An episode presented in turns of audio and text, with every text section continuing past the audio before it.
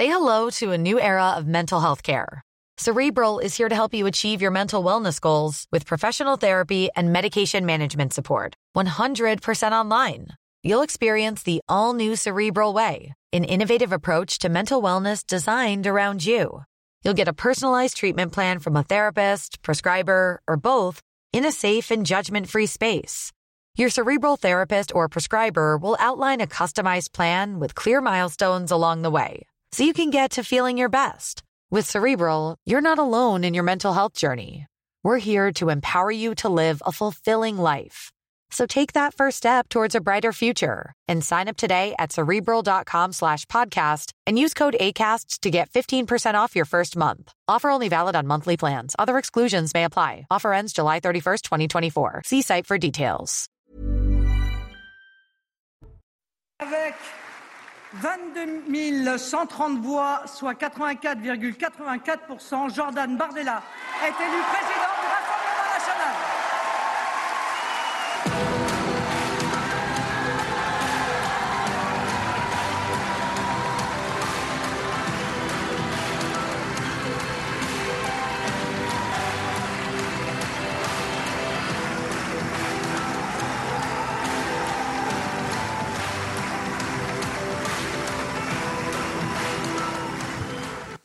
Après 11 ans, il est donc sain de laisser la place, dixit Marine Le Pen. L'émotion au moment de quitter la présidence du Rassemblement national, c'était donc euh, ce matin. Jordan Bardella, largement plébiscité aux dépens de Louis Alliot, 85% des suffrages à 27 ans. Fini l'intérim, l'eurodéputé devient donc le président du Rassemblement national. C'est donc le premier. Non, Le Pen a occupé ce poste. On en parle avec Eric Revel, qui est journaliste. Il est où Eric Il est là.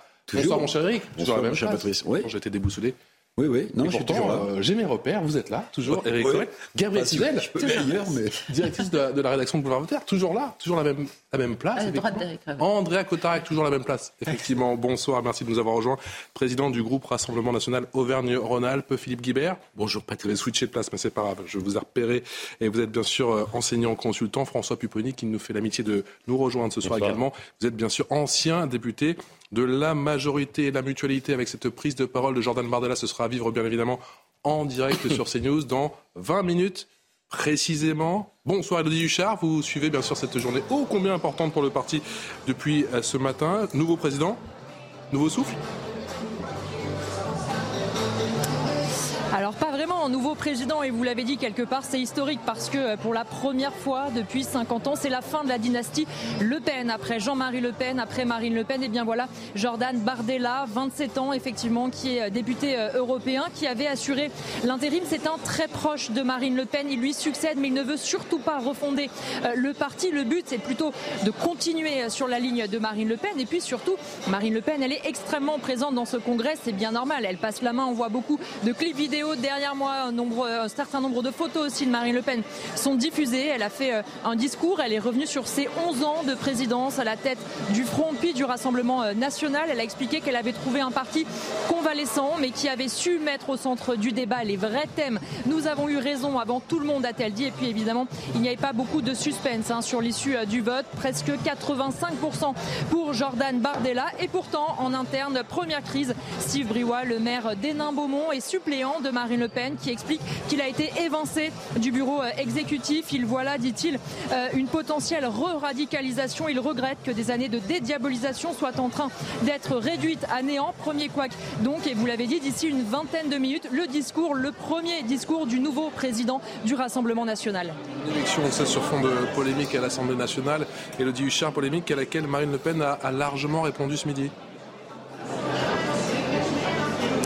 Parce que forcément, ça plombe un petit peu euh, l'ambiance euh, ici. Autant la campagne entre euh, Jordan Bardella et Louis Alliot a été calme, autant il se serait bien passé de cette polémique. Elle a expliqué que de nouveau, on avait voulu taper sur l'opposition, que tous ceux qui ont tenté d'abattre le Rassemblement national n'y étaient jamais parvenus. Alors ça, c'est pour la version officielle, je dirais, mais en off, quand même, certains élus remarquent que le timing est vraiment mauvais, qu'il se serait bien passé d'un tel événement. Et puis forcément, on le voit, Marine Le Pen, elle veut faire de son groupe un exemple, montrer que c'est députés se sont normalisés, comme on dit, euh, qu'ils sont extrêmement respectueux des institutions et donc forcément ce genre de polémique, on s'en passe, surtout à deux jours du Congrès.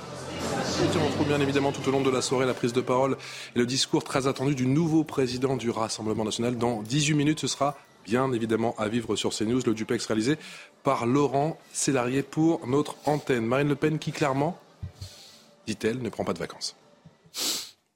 Je ne quitte pas la présidence de notre mouvement pour partir en vacances.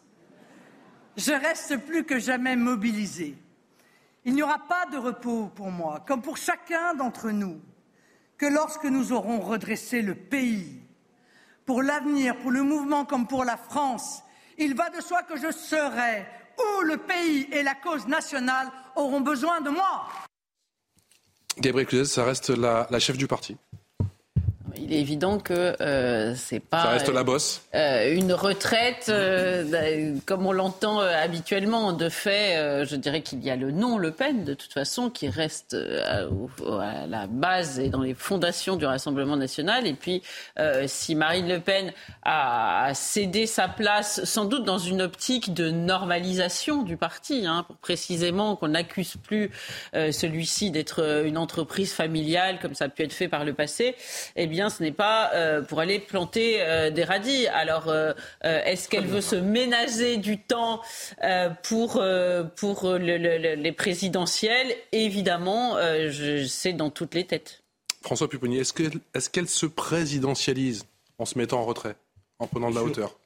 D'abord, elle, elle, passe le message qu'elle est capable de rajeunir son mouvement. Et il y a une génération. 27 ans, hein assez brillante hein, qui monte au Rassemblement national. Jordan Bardella. Qu'elle est capable de passer la main pour se consacrer à ce qu'elle espère, elle, c'est la présidentielle, et qu'elle a derrière un parti solide avec euh, des jeunes élus euh, plutôt, plutôt brillants. Oui, c'est toute sa stratégie hein, depuis le début, la dédiabolisation, puis passer la main, puis se consacrer euh, pleinement à, à, à, sa campagne présidentielle de 2026 et 27.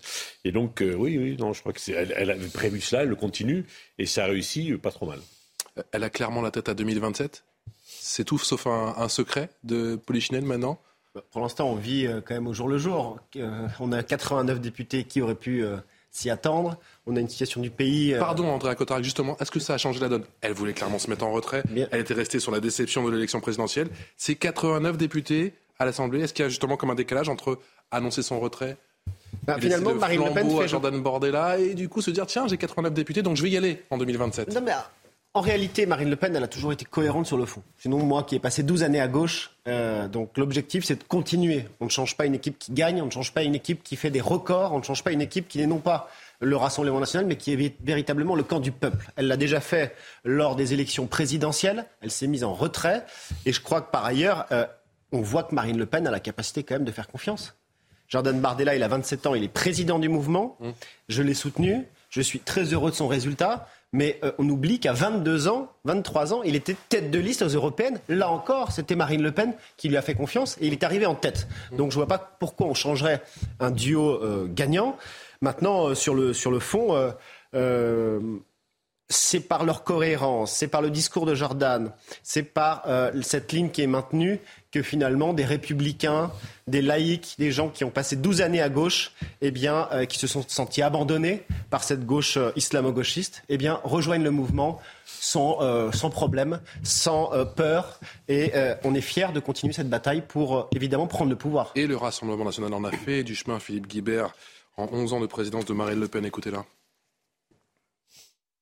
2011-2022, il y a 11 ans, au congrès de Tours, vous me confiez la lourde, l'immense responsabilité de conduire notre mouvement. Le valeureux et déjà ancien Front National était alors, il faut bien le dire, convalescent. Mal remis de l'effondrement électoral de 2017, il apparaissait comme un parti que les forces installées avaient enseveli d'opprobre et injustement couvert de flétrissures, un parti couturé des profondes blessures qu'une histoire tourmentée lui avait infligées.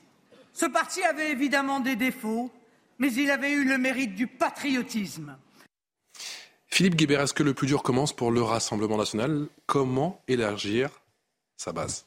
Oui, moi je fais l'analyse depuis longtemps ne, que Marine Le Pen ne pourra, et le Rassemblement national avec, ne pourra exercer le pouvoir que par des alliances, parce que je pense que le, le RN tout seul ou Marine Le Pen toute seule. Alors quelles alliances? Pas avec la gauche, a priori plutôt avec la droite. Et donc, pour élargir son électorat, qui est en progression depuis 2011, elle a raison de tirer un, un bilan positif de sa présidence. Mmh. elle est partie d'un d'un RN qui était en 2007, aux élections de 2007, qui était redescendu à 11%. Elle a amené au premier tour de la présidentielle de 2017 à 22% et 42%, 23% et 42% au deuxième tour. Donc la progression est incontestable, factuellement. Euh, mais, elle a besoin, elle aura besoin de nouer des alliances avec d'autres partis parce que autant on l'a vu pendant la présidentielle, elle est très forte euh, sur un électorat populaire, autant elle n'arrive pas, pour l'instant, à mort sur un électorat notamment retraité qui est absolument décisif en France. Ce qui fait les élections en France, c'est l'électorat retraité et notamment la majorité des électeurs retraités qui sont plutôt au centre droit ou à droite. Et, là se joue, euh, c'est là qu'est le barycentre de la vie politique française mmh. parce qu'on est dans un pays qui vieillit avec un électorat qui vieillit. Et donc est-ce que Marine Le Pen est capable de conquérir mmh. des électeurs dans, cette, dans ce groupe social, sociodémographique qui est absolument stratégique? Je ne sais pas, mais j'en suis pas sûr. Et donc, je, pense que pour elle, si elle veut avoir une stratégie de, conquête du pouvoir, cela passe par une alliance, une alliance forcément avec la droite. Là, elle a mis son dispositif en ordre avec Bardella. Mhm. Bardella, c'est son homme de confiance. Euh, ça va être son super porte-parole, et en même temps, il va tenir l'appareil du parti. Mhm. Et elle va pouvoir se consacrer dans à sa relation avec les Français. Donc là, elle met les choses en ordre pour préparer 2027, ou bien, attention, n'oublions pas, il peut y avoir une dissolution hein, dans la, en cours de législature. On ne maîtrise pas tout. Euh, on n'est pas à l'abri d'une dissolution avant la fin de la législature, loin de là. Donc elle met son dispositif en ordre. Est-ce qu'elle saura élargir? Ça, c'est à elle de le montrer. Mais avec la, présidence du groupe parlementaire à l'Assemblée nationale, elle a un, rôle politico-médiatique qui est renforcé. Jordan Bardella, nouveau président du Rassemblement national, élu aux dépens de Louis Alliot à hauteur de 85%, quasiment 85% des suffrages. Eric Revel, vous me dites euh, Jordan Bardella, gendre parfait, successeur idéal? Bah, moi, je vais employer un mot un peu fort, quel que soit ce qu'on pense de, du Rassemblement national. C'est un surdoué de la politique. Il faut dire les choses comme elles sont. C'est un surdoué de la politique. C'est, euh, il incarne la jeunesse, le dynamisme, il connaît euh, ses dossiers. Il y avait un peu son pendant, si j'ose la comparaison, à la France insoumise, qui était Katnins. Mais là, en jeu pour l'instant. Voilà. Mais il fait partie de cette catégorie, oui, je pense, d'hommes de, d'hommes politiques jeunes, euh, dynamiques, euh, qui sont des, des, surdoués. On l'a rappelé tout à l'heure, euh, à 22 ans, il a conduit cette liste aux élections européennes. Je ne pense pas que dans l'histoire politique française, depuis que les élections européennes existent, on ait eu souvent des têtes de liste qui avaient 22 ans, avec le, avec le résultat que l'on sait. Alors, ce qui est intéressant quand même, c'est que vous allez avoir une autre élection qui, va, qui va se mettre en place. Euh, puisqu'on Philippe Guibert disait quel type d'alliance, c'est évidemment la présidence des LR. La présidence des LR, il va falloir regarder ça d'extrêmement près. Hein. vous avez euh, trois candidats, dont deux qui sont plus marqués à droite, Eric Ciotti et, et Retailleau et Bruno Mais pardon, Eric, quel que soit le vainqueur, ils n'auront pas, à mon sens, l'aura et la oui, oui, non, non, non, non, non, mais on s'interrogeait sur quel type d'alliance. Alors je ne dis pas que les LR vont s'allier au RN, je, je n'en sais rien, mais je me souviens quand même qu'Éric Ciotti avait expliqué qu'au second tour, il voterait bien avec Zemmour. Donc en fait, si c'était Ciotti qui l'emportait, c'est peut-être euh, compliqué. Le, le, le, centre, le centre, euh, le, le, centre de gravité des LR risque de se déplacer à droite. Et comme Marine Le Pen, d'une certaine manière, on parle de normalisation, mais a plutôt euh, recentré son pari, bah, son parti, bah, vous voyez que tout ça peut, peut, faire sens. Alors, peut-être pas sous forme d'alliance électorale, mais pour les électeurs, ça peut euh, représenter euh, un sens. Et puis quand même, quel chemin de Marine Le Pen? Enfin, moi, je faisais partie des gens qui, après son échec aux européens, aux, aux régionales, vous vous souvenez? On avait dit, mais elle s'est gourée, de stratégie, c'est fini, elle devait avoir des présidences de région, le RN n'en a pas eu, sa stratégie est, est, bonne à mettre à la poubelle. Et en fait, elle a, elle a tenu, elle a tenu son, son chemin avec un thème euh, qui lui a permis de surfer d'être de nouveau au second tour de l'élection présidentielle, qui est le thème qu'elle a, qu'elle a, qu'elle a, qu'elle a compris, qu'elle a, qu'elle a happé en premier, ou pratiquement, c'est celui du pouvoir d'achat. Allez, on retourne du côté de la mutualité. On attend d'une minute à l'autre. Dans huit minutes, le discours du nouveau président du Rassemblement national. Euh, on retrouve Elodie Huchard à la mutualité dans le 5e arrondissement de la capitale. Elodie Huchard, on parlait de Jordan Bardella, un surdoué de la politique. Hein. Oui, effectivement, Jordan Bardella, euh, très jeune et qui a su se faire remarquer aussi très tôt par Marine Le Pen. Et à l'époque, c'était pas forcément si simple. Marine Le Pen avait aussi euh, autour d'elle notamment Florian Philippot, etc., qui sont partis depuis, mais qui étaient très proches de la présidente et qui pouvaient apparaître finalement comme les dauphins de Marine Le Pen. Mais Jordan Bardella a su mouiller la chemise. Il s'est lancé aux élections européennes. À l'époque, il faut rappeler, il était relativement inconnu du grand public, mais au moins il a osé y aller. Et puis surtout, il s'est fait remarquer dans un certain nombre de débats, par exemple face à Gabriel Attal. Et c'est aussi comme ça que Marine Le Pen l'a repéré. Et puis surtout, elle sait que Jordan Bardella, lui est extrêmement fidèle, qui veut tenir la même ligne, qui veut lui succéder, non pas pour tout changer, mais pour prolonger l'héritage des euh, Le Pen. Alors vous l'avez dit, d'ici quelques minutes, ce sera le discours de Jordan Bardella. Vous le voyez derrière moi, pour l'instant, euh, c'est le discours du perdant, Louis Alliot, qui est euh, désormais premier vice-président du parti. Elodie, on parle de sa jeunesse. André Cotarac, vous êtes très jeune vous aussi. Cet atout jeunesse, c'est justement l'atout pour le Rassemblement national aujourd'hui, l'atout jeunesse Bardella oui, euh, Incontestablement, il y a la jeunesse, mais il y a aussi la compétence, parce qu'il ne suffit pas d'être jeune. Jordan Bardella est quelqu'un qui, quand même, euh, euh saisit les problèmes. Les enjeux sont énormes. tout à fait, et je pense qu'il y répond. Et c'est ça qui fait le, succès. Maintenant, euh, je crois que la, la, particularité du Rassemblement national et l'avantage, c'est qu'en réalité, on parle aux Français. Éric Revel l'a dit, Marine Le Pen a vu il y avait un problème de pouvoir d'achat. Elle a été la première à y aller. N'oubliez pas qu'à côté, il y avait Éric Zemmour qui caracolait, voire qui l'a dépassé dans les sondages. Mmh. Elle a maintenu son cap. D'aider ces 12 millions de Français qui n'arrivent pas à chauffer. Mmh. D'aider ces Français dont 1 sur 4 mmh. saute des repas. D'aider ces Français dont 1 sur 3 ne va pas se faire soigner pour des raisons financières. Elle l'a compris. alors quel cap pour 2027 On a compris. Bah, en fait, très fort sur le régalien, mais sur les questions économiques et sociales mais c'est la même chose, c'est-à-dire sur le social, on a fait un tas de propositions. Ce sera suffisant? TVA 20 à 5,5, euh, un panier alimentaire, parce qu'on a vu que 64% des Français faisaient des économies alimentaires. Donc on, a des propositions. Marine Le Pen propose un projet concernant les alliances, mais avec qui s'allier? Euh, La France insoumise veut faire tomber le macronisme, mais on oublie qu'ils ont tous voté la NUPES comme un seul homme pour Emmanuel Macron. Alors que la seule proposition d'Emmanuel Macron, c'était la retraite et son projet de retraite à 65 ans, géré par BlackRock. La CGT a voté pour Emmanuel Macron. Est-ce qu'on peut s'allier avec des gens qui sont les, chiens de garde du système? Il va quand même falloir trouver des alliés. Est-ce qu'on peut s'allier avec M. Ciotti, qui, euh, au lieu d'appeler à voter pour M. Mariani au régional, a appelé à voter pour M. Muselier, chien de garde lui aussi, d'Emmanuel Macron? avec Éric Zemmour? On s'allie au peuple français. Et à chaque fois qu'on dit à Marine Le Pen, vous avez atteint votre plafond de verre en 2012, vous avez atteint votre plafond d'air ici, ben finalement on voit que ça monte et qu'on est un parti qui a euh, euh, rassemblé 13 millions de voix. 13 millions de voix. Je donne la parole à Gabriel. Plus de 40% et aussi des ministres de Sarkozy et aussi des gens de gauche comme moi et aussi euh, des universitaires, d'anciens diplomates, d'autres hauts fonctionnaires ce qui est intéressant dans la personnalité de Jordan Bardella, au-delà de sa jeunesse, de son aspect brillant et de son sang-froid, moi c'est ce qui m'a frappé euh, dans les débats, c'est que c'est un homme qui reste toujours euh, extrêmement calme et argumenté.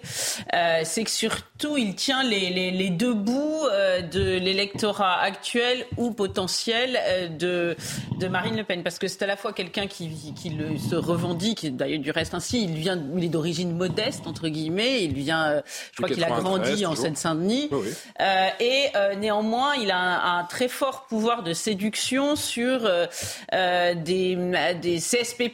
Moi, je l'ai vu à la journée je crois que c'était le nom, la soirée des valeurs. C'est ainsi que le, magazine Valeurs Actuelles avait appelé cette soirée-là. Il y avait un, public acquis à, à, Éric Zemmour et Jordan Baldella s'est exprimé et il plaît euh, beaucoup euh, aussi à cette euh, catégorie de personnes. Donc c'est c'est intéressant de voir que il peut tenir les, les, les deux bouts d'un électorat. Alors après, est-ce qu'il est qu'il va y arriver? Il y a beaucoup évidemment de, de, choses trappes dans la vie d'un politique, mais de fait, il a un profil intéressant intéressant.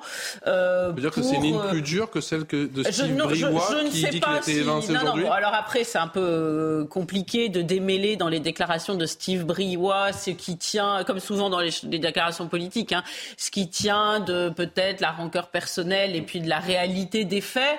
Euh, mais euh, Vous dites qu'il est peut-être un peu mauvais joueur, c'est ça? Mais bah, écoutez, on peut, on peut l'imaginer. C'est toujours un peu ainsi que ça se passe. Hein. C'est normal de, de, de, d'arguer de, de raisons politiques. Il a peut-être raison aussi, je n'en sais rien. Hein. Mais ce, ce, que je trouve intéressant, c'est de, de, voir cet aspect sociologique. Parce qu'on cantonne souvent Marine Le Pen euh, dans les classes populaires. Alors c'est très bien, mais évidemment, vous l'avez dit, euh, l'électorat de la, français n'est pas que celui-là. Il y a une raison. moi, je crois qu'il y a une raison euh, évidente à cette, cette appétence de l'électorat populaire.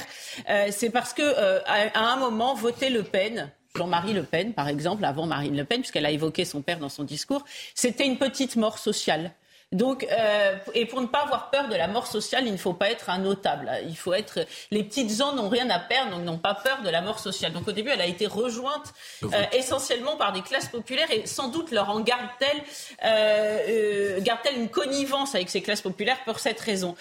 Mais de fait, à partir du moment où s'ils arrivent à instaurer, je ne sais pas si ce sera le cas, mais à, à, à continuer dans, dans, dans, cette espèce de cercle vertueux qui semble être le, le leur depuis les présidentielles puis les législatives ils la victoire appelant les, euh, les, les, bonnes volontés, ils, peuvent rompre avec, euh, avec ce, spectre unique des classes populaires. Jordan Bardella, c'était le bon choix?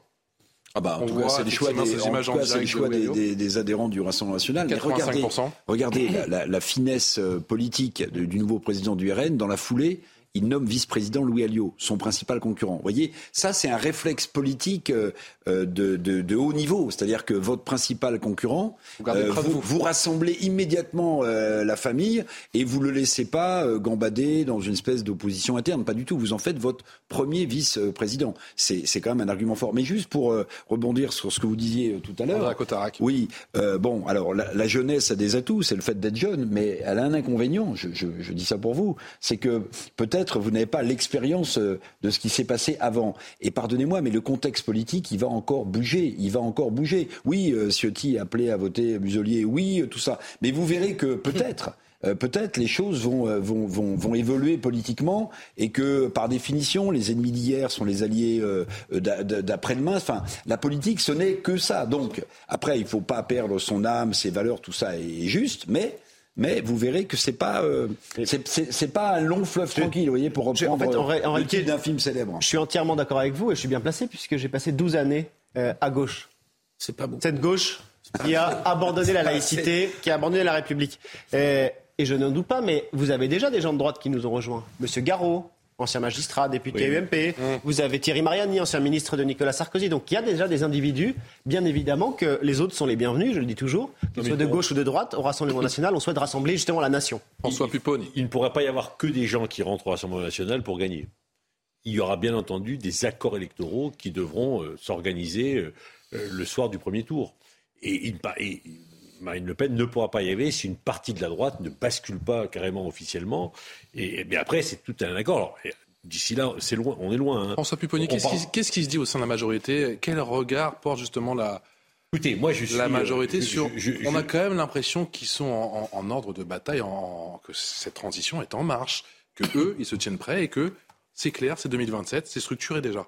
On y va. Oui, mais regardez, on, va en reparler après de la sanction qui a été prise. Oui. Je, le dis sincèrement, juridiquement, c'est surréaliste.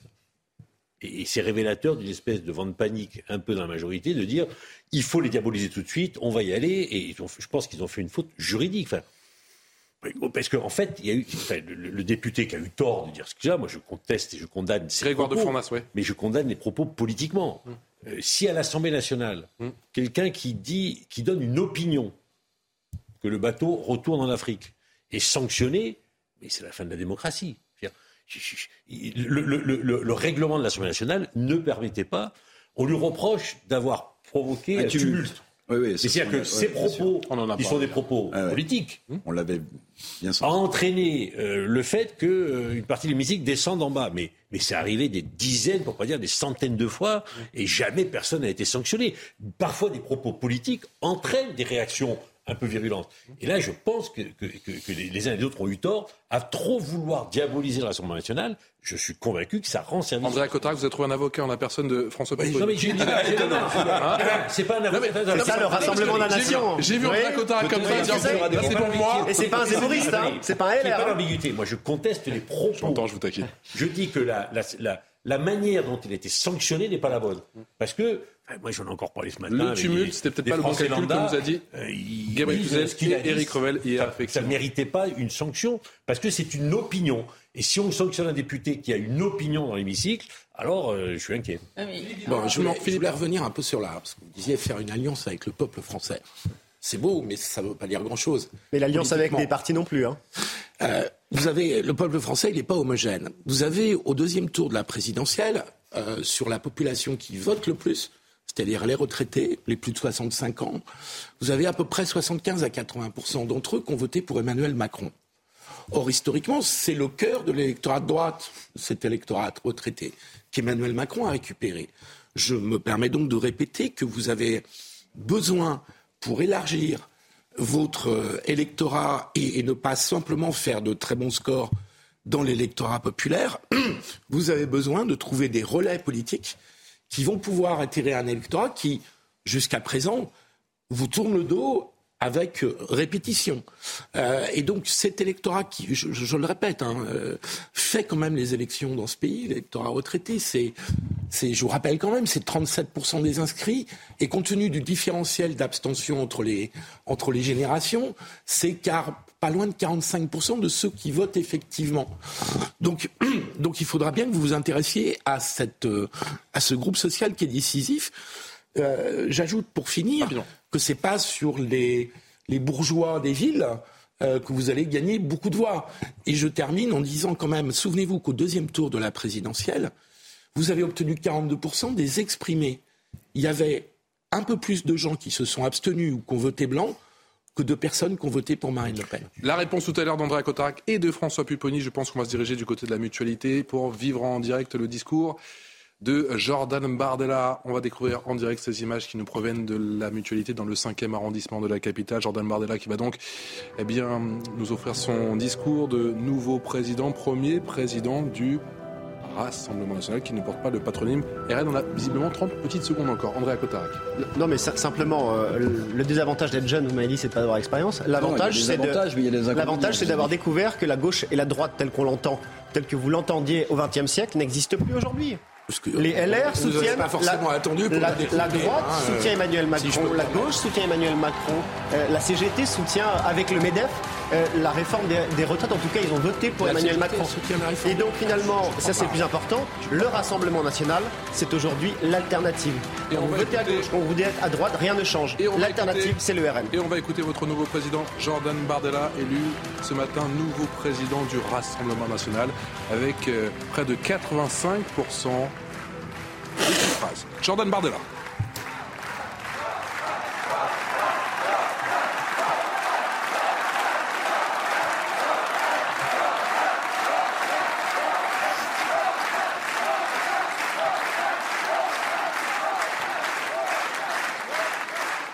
Messieurs, mes chers amis,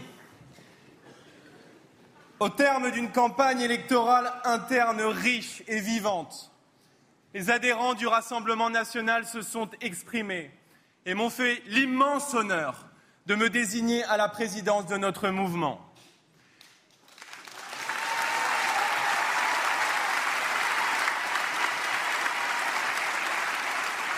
Je tiens d'abord, mes amis, à remercier l'ensemble des militants, des élus, des adhérents de longue date, les nouveaux venus qui m'ont témoigné de leur affection et de leur confiance.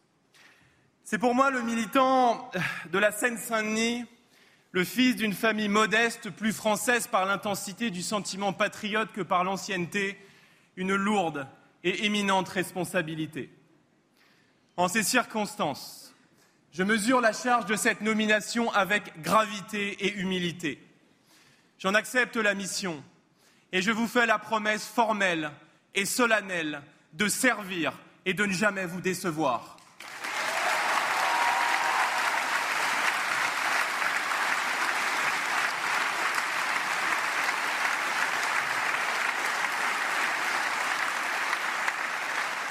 Dès demain matin, dimanche, je réunirai les nouvelles instances du Rassemblement national. Des instances renouvelées, féminisées, représentatives de tout le pays et de tous ses territoires, et nous nous mettrons au travail avec l'ambition toujours plus forte de faire de notre mouvement le plus grand mouvement, le plus puissant de tous, au service du peuple de France.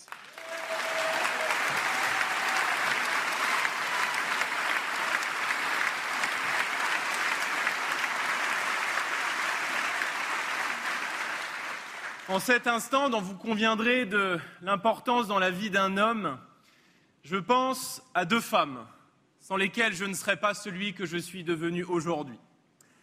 Deux femmes auxquelles je dois tout et qui me sont particulièrement chères.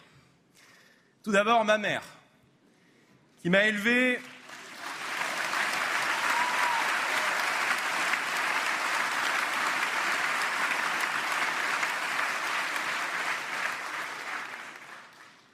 qui m'a élevé dans la difficulté financière de Drancy à Saint-Denis, qui ne possédait pour seul patrimoine que la dignité d'une femme de devoir et le courage des gens qui se lèvent tôt pour un salaire de misère. Avec mon père, c'est elle qui m'a appris les vertus du travail et l'exigence de l'honnêteté. C'est elle qui m'a transmis l'amour de la France, ce pays si merveilleux qui avait recueilli ma famille en errance depuis le nord de l'Italie dans les années 60.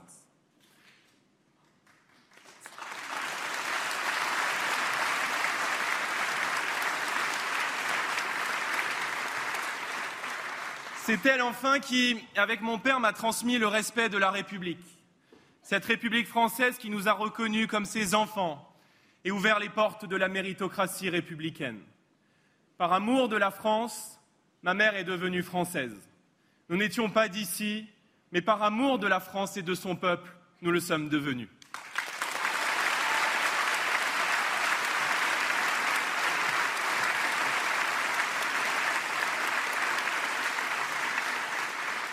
Alors aujourd'hui, et au fond ce parcours est celui de beaucoup de Français, je suis fier de pouvoir, par mon engagement et par euh, cette journée qui nous rassemble aujourd'hui, rendre à la France ce qu'elle nous a donné.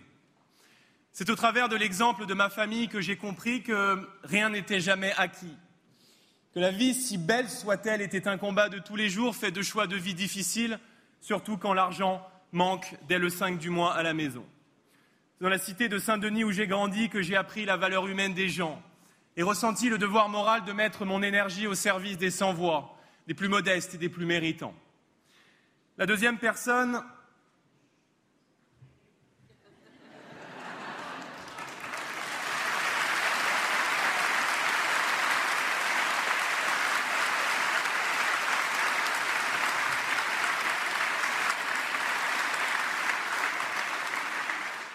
Vous avez deviné? La deuxième personne à qui je dois ce que je suis, c'est Marine Le Pen.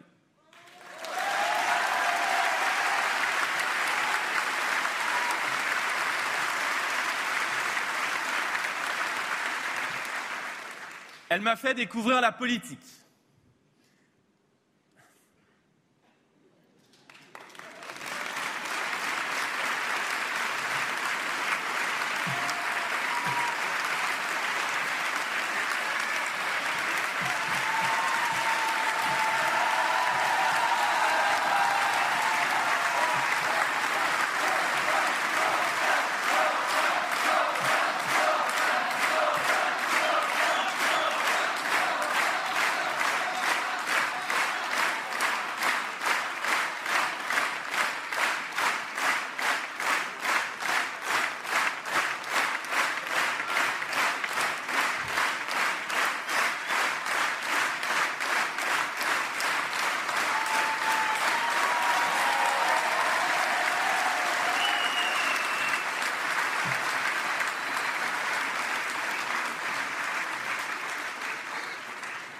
Elle m'a donné le goût de l'engagement et la passion de ce peuple merveilleux qui est le nôtre.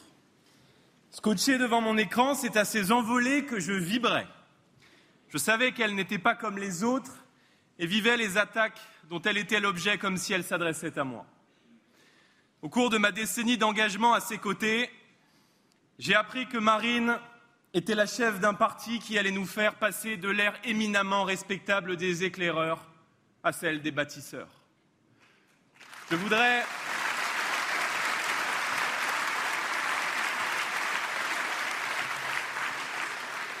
Je voudrais lui dire aujourd'hui toute ma reconnaissance mais aussi ma fierté de travailler avec elle, mais surtout pour elle et à ses côtés.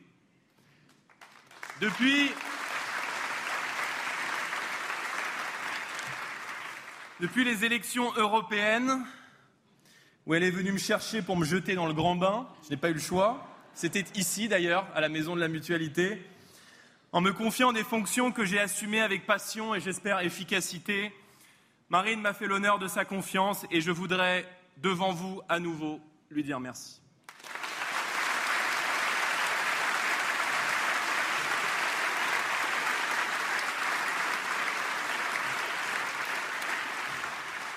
Marine, c'est enfin la femme de cœur, la députée du bassin minier, celle qui aime les gens, les écoute, qui les comprend et partage avec sa sensibilité particulière et sa saine capacité d'indignation à la fois leurs souffrances et leurs espoirs. À tous, je veux dire que je mesure la chance et le privilège qui, durant ces années, m'ont été faits. Mes remerciements vont aussi aux organisateurs du scrutin, au premier rang desquels David Racheline, qui a été le gardien exigeant de la volonté des adhérents telle qu'elle s'est exprimée. Contrairement à nos homologues de LR, nous n'avons pas eu besoin de faire voter Douglas pour prouver la bonne santé de notre mouvement.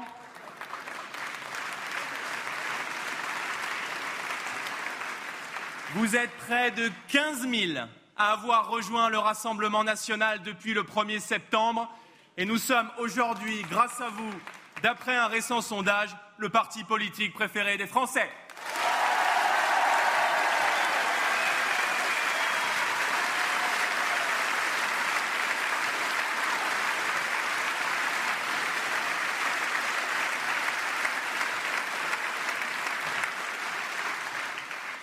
Merci enfin à Louis pour la tenue de cette campagne interne qui s'est déroulée, tu l'as rappelé, dans un esprit fraternel, apaisé et constructif.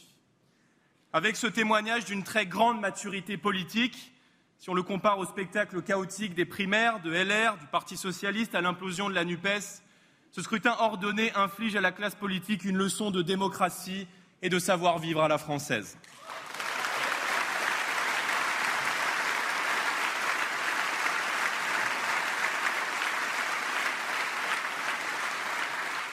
À ceux qui n'ont pas voté pour moi, je veux leur dire que je suis et que je resterai le garant de l'unité du mouvement et du respect de chacun, qu'ils ont toute leur place dans l'aventure qui vient et que j'entends être sans aucune distinction le président de tous les adhérents.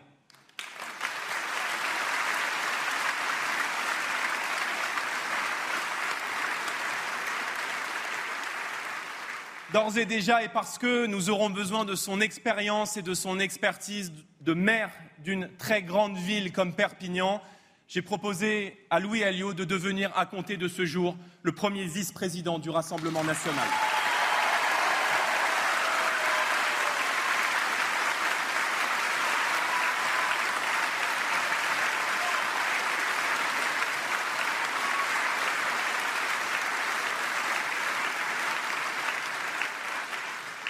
À ceux enfin qui voient dans l'âge un motif d'inquiétude, je veux leur dire que la jeunesse est un défaut qui passe très vite et même je m'en suis aperçu en politique, aperçu pardon trop vite. Permettez-moi de voir à travers cette élection, à travers ce résultat, la confiance du mouvement national dans la jeunesse de France. Être appelé ainsi à ces très hautes responsabilités constitue de votre part un appel pour tous les Français à nous rejoindre à prendre part à cette formidable aventure qui s'ouvre et qui va conduire tous ensemble au redressement du pays. Nous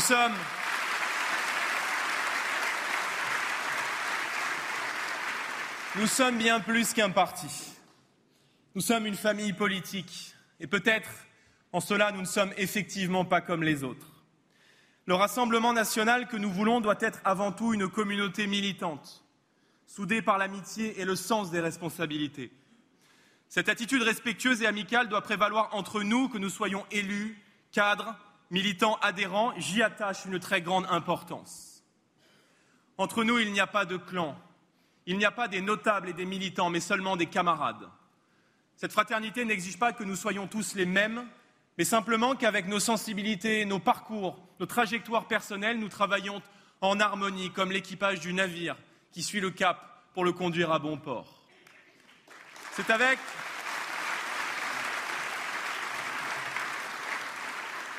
C'est cet esprit que nous cultiverons au sein de notre mouvement les valeurs qu'a toujours porté le peuple de France. Le courage, la franchise, la loyauté, le travail et la droiture. Parce que nous avons conscience de mener un combat certes politique, mais un combat. Nous devons nous considérer, pardonnez-moi, les uns les autres, comme des compagnons d'armes et même des frères d'armes engagés pour la même cause.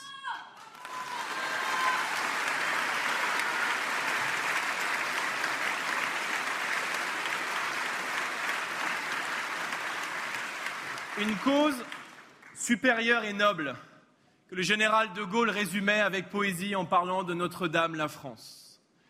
Je n'ignore rien de la responsabilité qui revient désormais au Rassemblement national dans cette France dirigée par M. Macron. Non, c'est le moment où vous. Une France en voie de déclassement, qui s'apparente à un avion sans pilote. Une France qui prend par certains endroits des allures de ZAD ou de hall de gare mondiale. Une France livrée à un grand n'importe quoi qui renonce même à appliquer ses propres lois. Une France qui voudrait culpabiliser les Français, faire de l'identité un gros mot. Une France qui protège les squatteurs contre les petits propriétaires, qui laisse libres ses bourreaux et des étrangers multirécidivistes déambuler dans nos rues. Une France qui doute d'elle-même, qui laisse les territoires perdus de la République devenir des territoires conquis de l'islamisme qui laisse l'ensauvagement de la société remettre en cause les libertés fondamentales des femmes de France. Avec nous, la France éternelle. La France éternelle, ce legs qui vient du fond des âges, cette magnifique odyssée humaine, linguistique, culturelle et civilisationnelle ne s'éteindra jamais.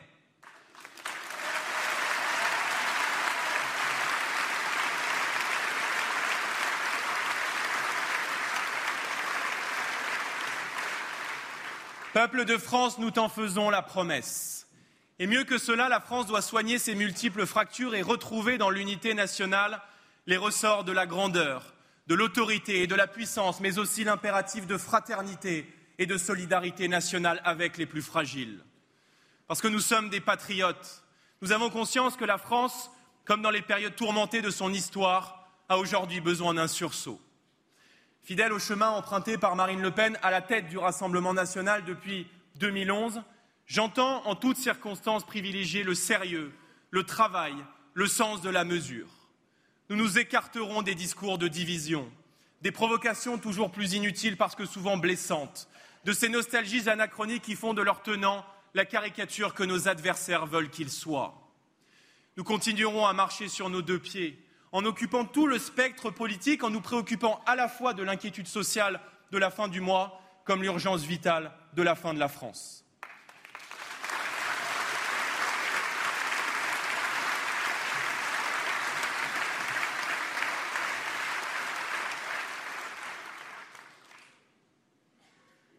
Nous resterons cette force patriote qui, autour de l'idée de nation et d'un État protecteur, parce que restauré, a vocation à rassembler tous les Français d'où qu'ils viennent, quelle que soit leur situation, et pour peu qu'ils partagent avec nous l'amour de la France et le désir de servir. Nous serons une force populaire qui fera de la volonté du peuple enfin remise à l'honneur et respecter le socle de la décision et de l'action publique. Nous serons une force sociale qui gardera toujours à l'esprit qu'une nation unie et fraternelle s'interdit d'abandonner un seul de ses enfants, a fortiori les plus modestes ou les plus vulnérables. Avec nous,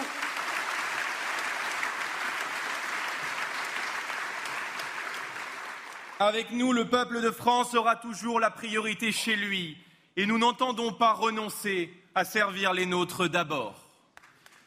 Nous serons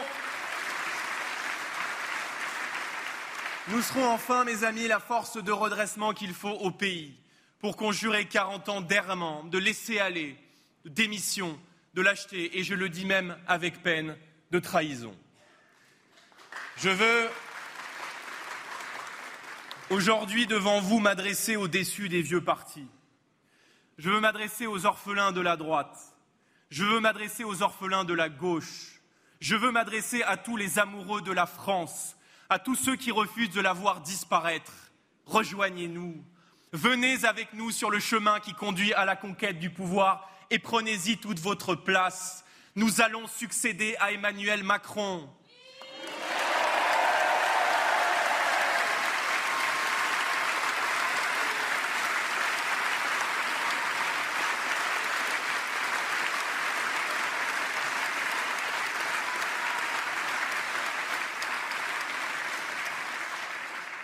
N'oublions jamais, mes amis, et Louis en a esquissé les termes, que,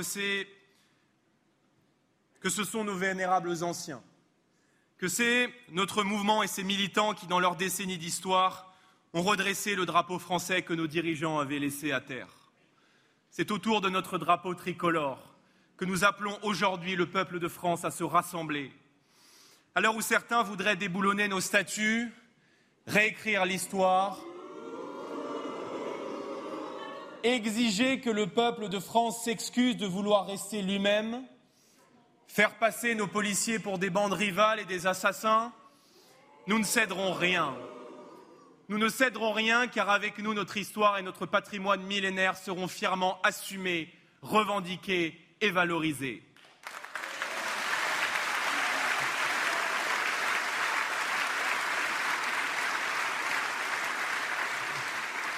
Avec nous, personne ne manquera de respect à nos couleurs et cette bataille pour l'honneur de notre drapeau, pour les symboles de la France, de son unité, de son indépendance et de sa grandeur, nous continuerons à la mener. Grâce à Marine.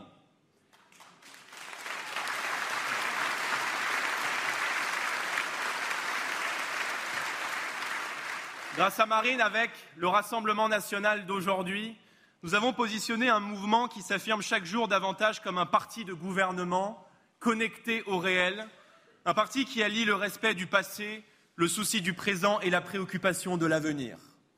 Un parti qui s'étant détaché de la soumission au clivage droite-gauche a vocation à parler au peuple central dans son entier. Nous, nous avons compris et souvent pointé le mal avant tous les autres. L'asservissement de l'homme à des logiques économiques devenues folles, la destruction méthodique de nos défenses immunitaires comme le démantèlement des États-nations, de nos frontières, de nos systèmes sociaux, de nos forces de sécurité intérieures et extérieures, nos policiers, gendarmes, militaires, à tous ces héros du quotidien à qui je veux que nous rendions aujourd'hui un hommage appuyé.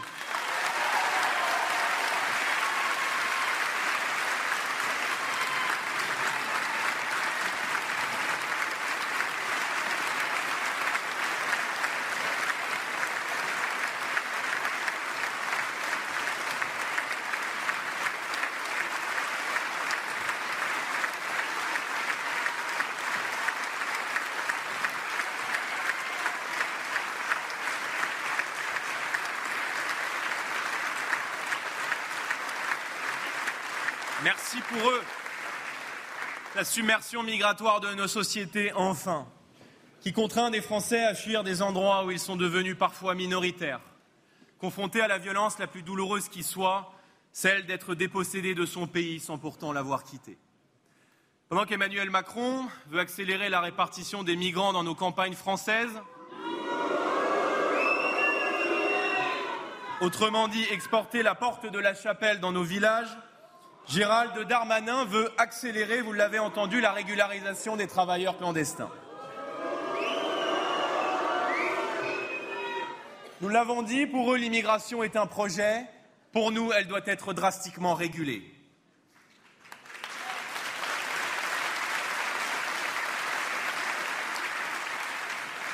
Les Français doivent pleinement s'emparer du débat sur la politique migratoire en refusant le terrorisme intellectuel qui voudrait les en empêcher. Je pense à cet incident survenu à l'Assemblée nationale et sur lequel j'aimerais revenir en toute transparence. À l'Assemblée nationale, maison de la démocratie française, les professionnels de l'indignation sélective de la NUPES à En Marche, dans une démarche malhonnête, ont manipulé un propos incompris d'un député RN qui évoquait le retour logique des bateaux de clandestins dans les ports d'origine. Ils se sont livrés à une véritable chasse à l'homme contre un député de la République. Derrière le procès révoltant, injuste, fait à notre député, ils veulent en réalité interdire toute remise en cause de la politique d'immigration menée dans notre pays depuis des décennies.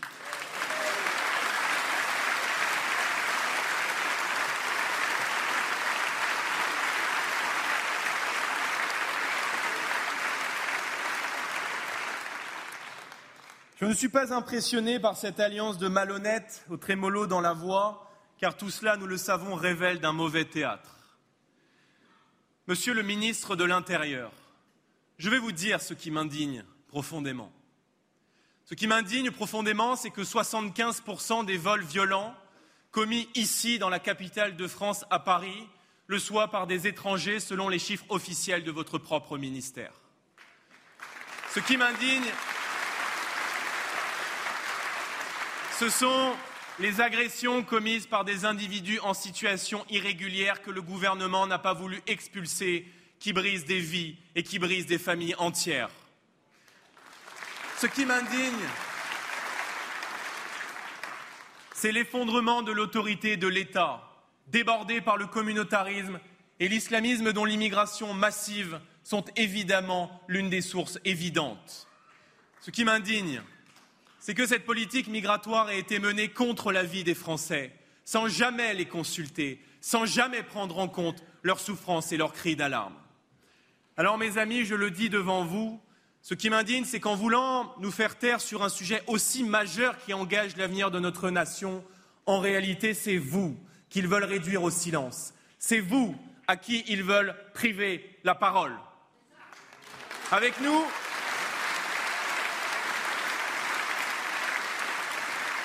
C'est vous qu'ils veulent priver de parole.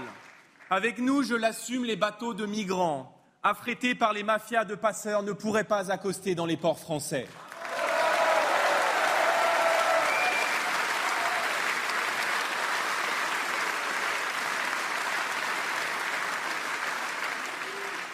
Il y en a, je vais vous dire assez, que le peuple de France soit mis devant le fait accompli, forcé de subir une politique migratoire qu'il n'a pas choisie. Avec nous, les délinquants et criminels étrangers seront systématiquement expulsés dans leur pays d'origine à l'issue de leur peine de prison.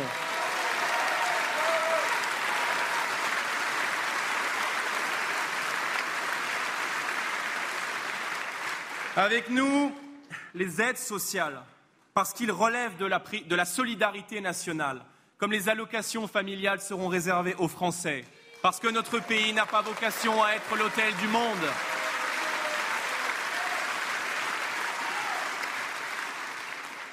Avec nous, les frontières de la nation et les lois de la République seront respectées parce que le peuple sera rétabli dans ses droits et dans son intégrité.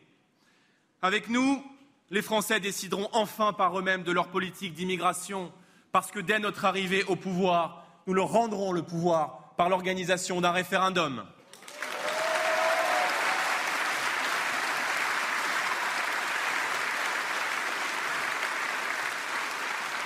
Mes amis, ne cédez rien, car l'immense majorité du peuple de France est avec nous et approuve cette politique. Car c'est aussi pour une certaine vision de l'humanité que l'on se bat. Il n'y a rien, là aussi, d'humaniste à se faire les cautions morales du trafic d'êtres humains que les passeurs opèrent en toute impunité en mer Méditerranée. Il n'y a rien de social à soutenir une politique migratoire utilisée pour peser à la baisse sur les salaires. En défendant ces pratiques, l'axe Darmanin-Nupes défend à l'extérieur la violence des mafias et à l'intérieur la concurrence de tous contre tous.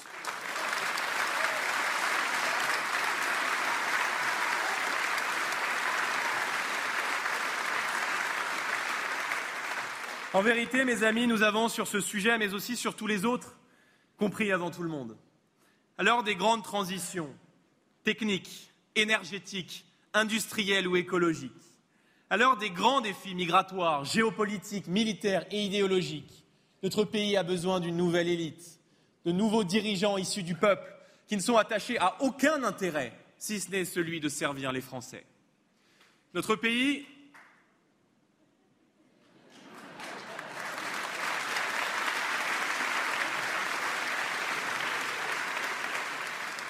Notre pays a besoin de femmes et d'hommes qui voient loin et juste, de femmes et d'hommes qui voient surtout avec le sens de l'intérêt national, avec pour ambition le souci du quotidien, avec pour vision le futur des Français et celui de leurs enfants. Il a besoin de femmes et d'hommes qui sont d'autant plus solides qu'ils se savent attachés à l'histoire, leur histoire nationale prestigieuse comme à celle du monde où notre pays a brillé tout au long des siècles. Des dirigeants d'autant plus lucides qu'ils savent que l'histoire est tragique et qu'elle ne pardonne jamais aux peuples qui ont renoncé à se défendre, à combattre ou simplement à nourrir un projet commun. Vous êtes ici au Rassemblement national, chers amis, les visages de cette nouvelle élite. Cette nouvelle élite qui n'a d'ambition que pour la France et qui aura pour volonté, de faire du grand rêve français ce rêve de fraternité, de grandeur, une réalité vivante. Mais mes amis, avant tout cela, et c'est probablement ce qui nous rassemble aujourd'hui, il reste encore tant à faire. Un mouvement politique, telle est ma vision, est sous peine de disparition, une entité qui bouge, qui évolue, qui s'adapte et qui s'anime, et c'est l'histoire même de notre famille politique. Pour la diriger, il faut d'abord une équipe. J'en ai une. J'en ai une, je vous l'ai présentée dans les grandes lignes, et je ne l'ai choisie que sur la base de la méritocratie, du travail, de la loyauté à nos idées, de la capacité à décider et à agir pour le quotidien des Français. Je ne suis pas.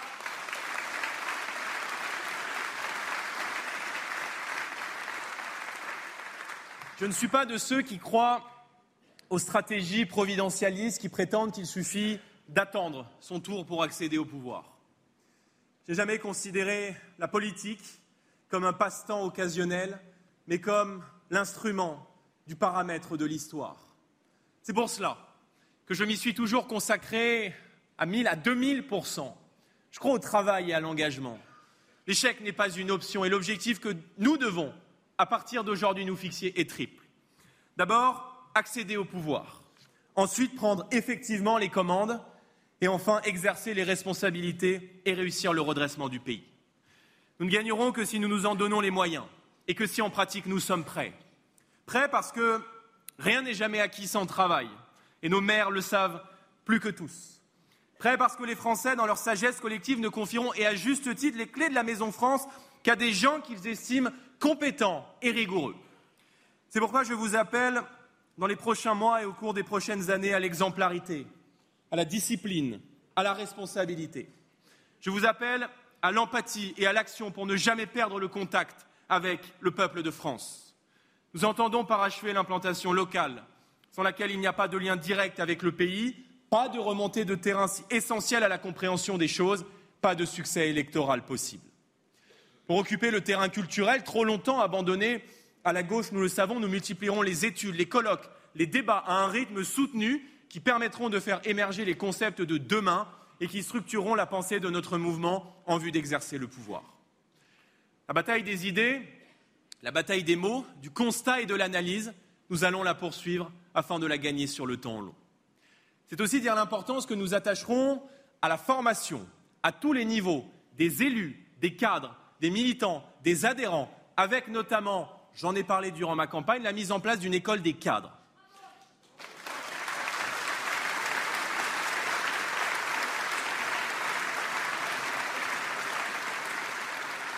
Cette formation, je l'ai présenté, sera aussi bien technique que politique, fondamentale que managériale et portera sur les savoir-faire comme sur les savoir-être.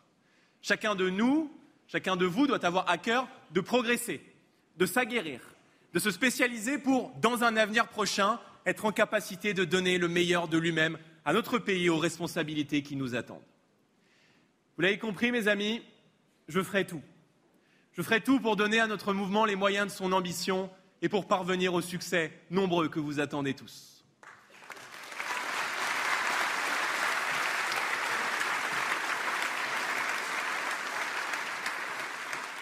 Enfin, et pour conclure, pour presque conclure, à l'heure où les peuples d'Europe se lèvent partout, de la France à la Suède, en passant par l'Espagne, la Hongrie ou plus récemment l'Italie, dont je salue les représentants ici dans cette salle, nos amis qui sont venus en nombre.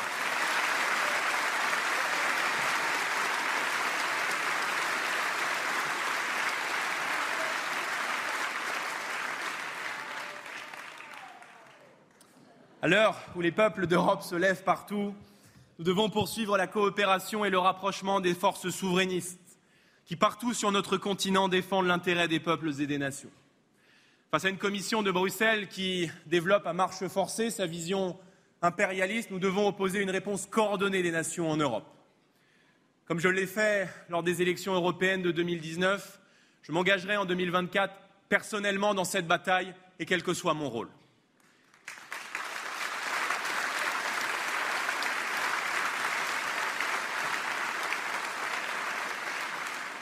Vous le voyez, mes amis, nous allons occuper tous les carrés du jeu.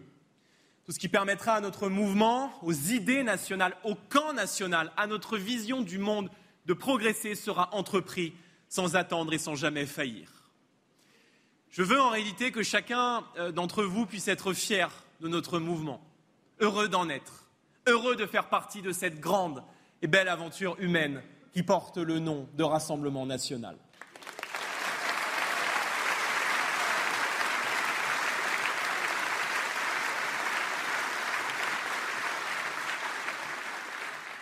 Il faut que chacun d'entre vous, comme nous l'avons tous fait ici, puisse y trouver la place qui lui convient, au service de sa commune, de son département, de sa région et peut-être demain de la nation. La révolution pacifique et démocratique qui a débuté depuis les élections législatives du 19 juin dernier ne fait que commencer. Et nous allons la pousser à son terme.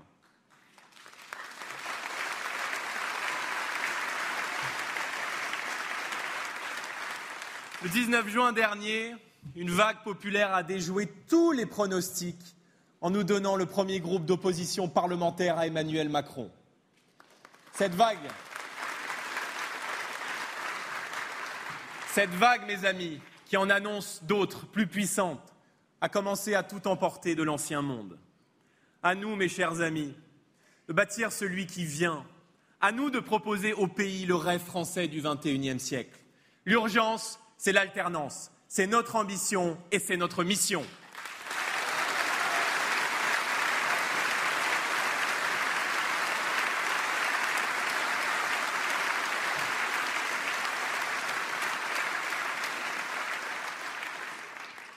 Comme l'écrivait le grand résistant Marc Bloch, nous sommes français. Nous n'imaginons pas que nous puissions cesser de l'être. Ni pour nous, ni pour nos enfants, nous ne saurions concevoir d'autre destin qu'un avenir français. Nous aurons à bâtir cet avenir français en étant fidèles au destin de la France et à la devise républicaine liberté, égalité, fraternité. La France. La France, mes amis, c'est un grand récit que nous devons réinvestir pour en tirer la puissance du projet collectif. Nous devons nous rappeler que nous sommes qui nous sommes pour savoir où nous voulons aller et où nous voulons mener la France au XXIe siècle. La France est ce feu sacré que nous avons tous dans le cœur, que probablement on nous jalouse de par le monde, mais que l'on ne pourra jamais nous retirer. La France, c'est la somme des gens que l'on a aimés et que l'on aime, et personne d'autre ne la défendra à notre place. Croyez toujours en vous, croyez toujours en la France. Si nous croyons en la France, nous serons ce peuple capable de bâtir mille centrales et mille cathédrales, capable de créer les innovations qui bouleverseront le monde, capable de délivrer à la planète les messages de paix et de liberté qui retentiront dans tous les cœurs du monde. Si nous croyons en la France, une épopée nous attend. Nous sommes si près de ces jours fondateurs qui vont changer le pays. Nous ne sommes qu'à une marche, une toute petite marche du pouvoir. Nous ne sommes qu'à une courte distance de tout, tout changer. C'est maintenant et avec nous que les derniers efforts arrivent. Ceux qui mènent tout droit à la plus belle des victoires, ceux qui mèneront à l'alternance dont le pays et dont le peuple de France a tellement besoin.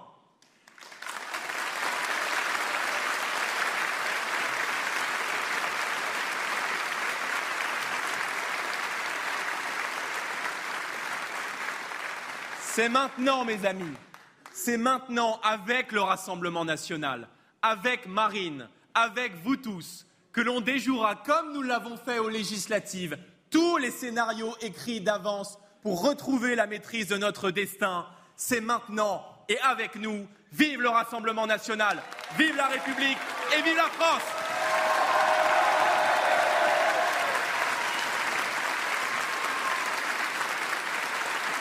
une demi-heure de discours que vous avez pu vivre en direct sur CNews. Euh, premier discours de président du Rassemblement national euh, signé Jordan Bardella. L'urgence, c'est l'alternance. Jordan Bardella qui est également revenu sur cette polémique tout au long de cette semaine, fin de semaine, effectivement, avec cette sanction pour Grégoire de Fournas, le député du Rassemblement national. On en parle dans un instant avec mes invités, Eric Revel, journaliste toujours présent, avec Gabriel Cluzel, directrice de la rédaction de Boulevard Voltaire, François Pupponi, ancien député, Philippe Guibert, enseignant consultant, et Andrea Cotara, qui est président du groupe Rassemblement national Auvergne-Rhône-Alpes. Je disais un petit peu plus d'une demi-heure de discours, le fond, la forme dans un instant.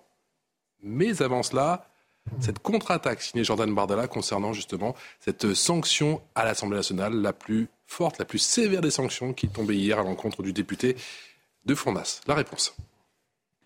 À l'Assemblée nationale, maison de la démocratie française, les professionnels de l'indignation sélective de la NUPES à En Marche, dans une démarche malhonnête, ont manipulé un propos incompris d'un député RN qui évoquait le retour logique des bateaux de clandestins dans les ports d'origine.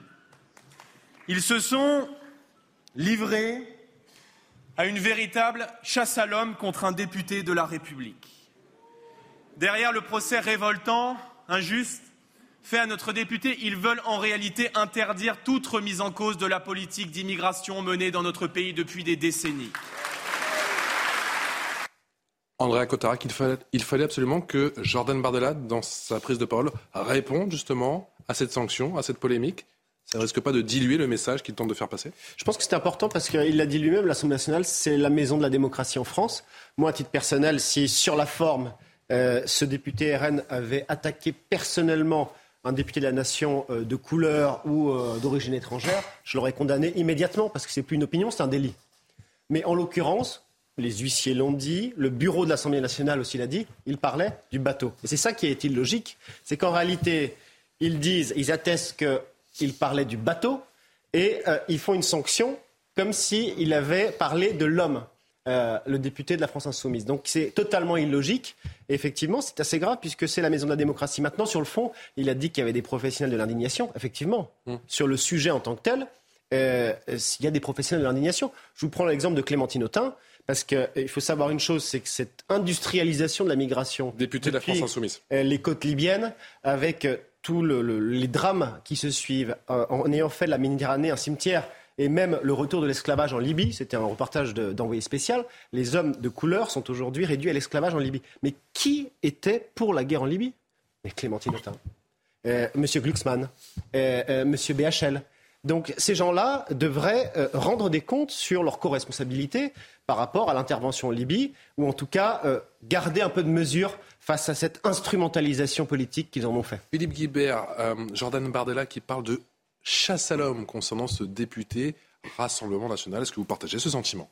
Oh, Le terme chasse à l'homme me paraît quand même excessif. Euh, il y a deux débats. il y a le débat sur la, la déclaration ou l'interjection saillie de ce député et puis sur la sanction. Sur l'intervention de ce député, sa phrase, je la trouve grossière, je la trouve mal placée, je trouve qu'elle euh, flirte avec le racisme, parce qu'il parle, parle évidemment pas d'un bateau, mais des 260 personnes qui sont des êtres humains et qui sont en perdition en pleine Méditerranée. ce sont ces personnes-là qui sont sur le bateau. Et donc je trouve que cette déclaration, ou cette saillie, ou cette interruption, en plus adressée à un homme d'origine euh, africaine, un député d'origine, dont, les origines sont africaines, je la trouve totalement déplacée. Je la trouve totalement déplacée. Après, sur la sanction, là, je peux rejoindre hein, euh, ce qu'on disait tout à l'heure, c'est-à-dire que je, pense qu'il ne faut pas judiciariser les euh, discours qu'on tient dans une assemblée, et en particulier à l'Assemblée nationale parce que euh, ça relève effectivement euh, de la liberté d'opinion. Donc je pense qu'on a le droit de tenir les discours qu'on souhaite tenir, euh, hormis insultes personnelles.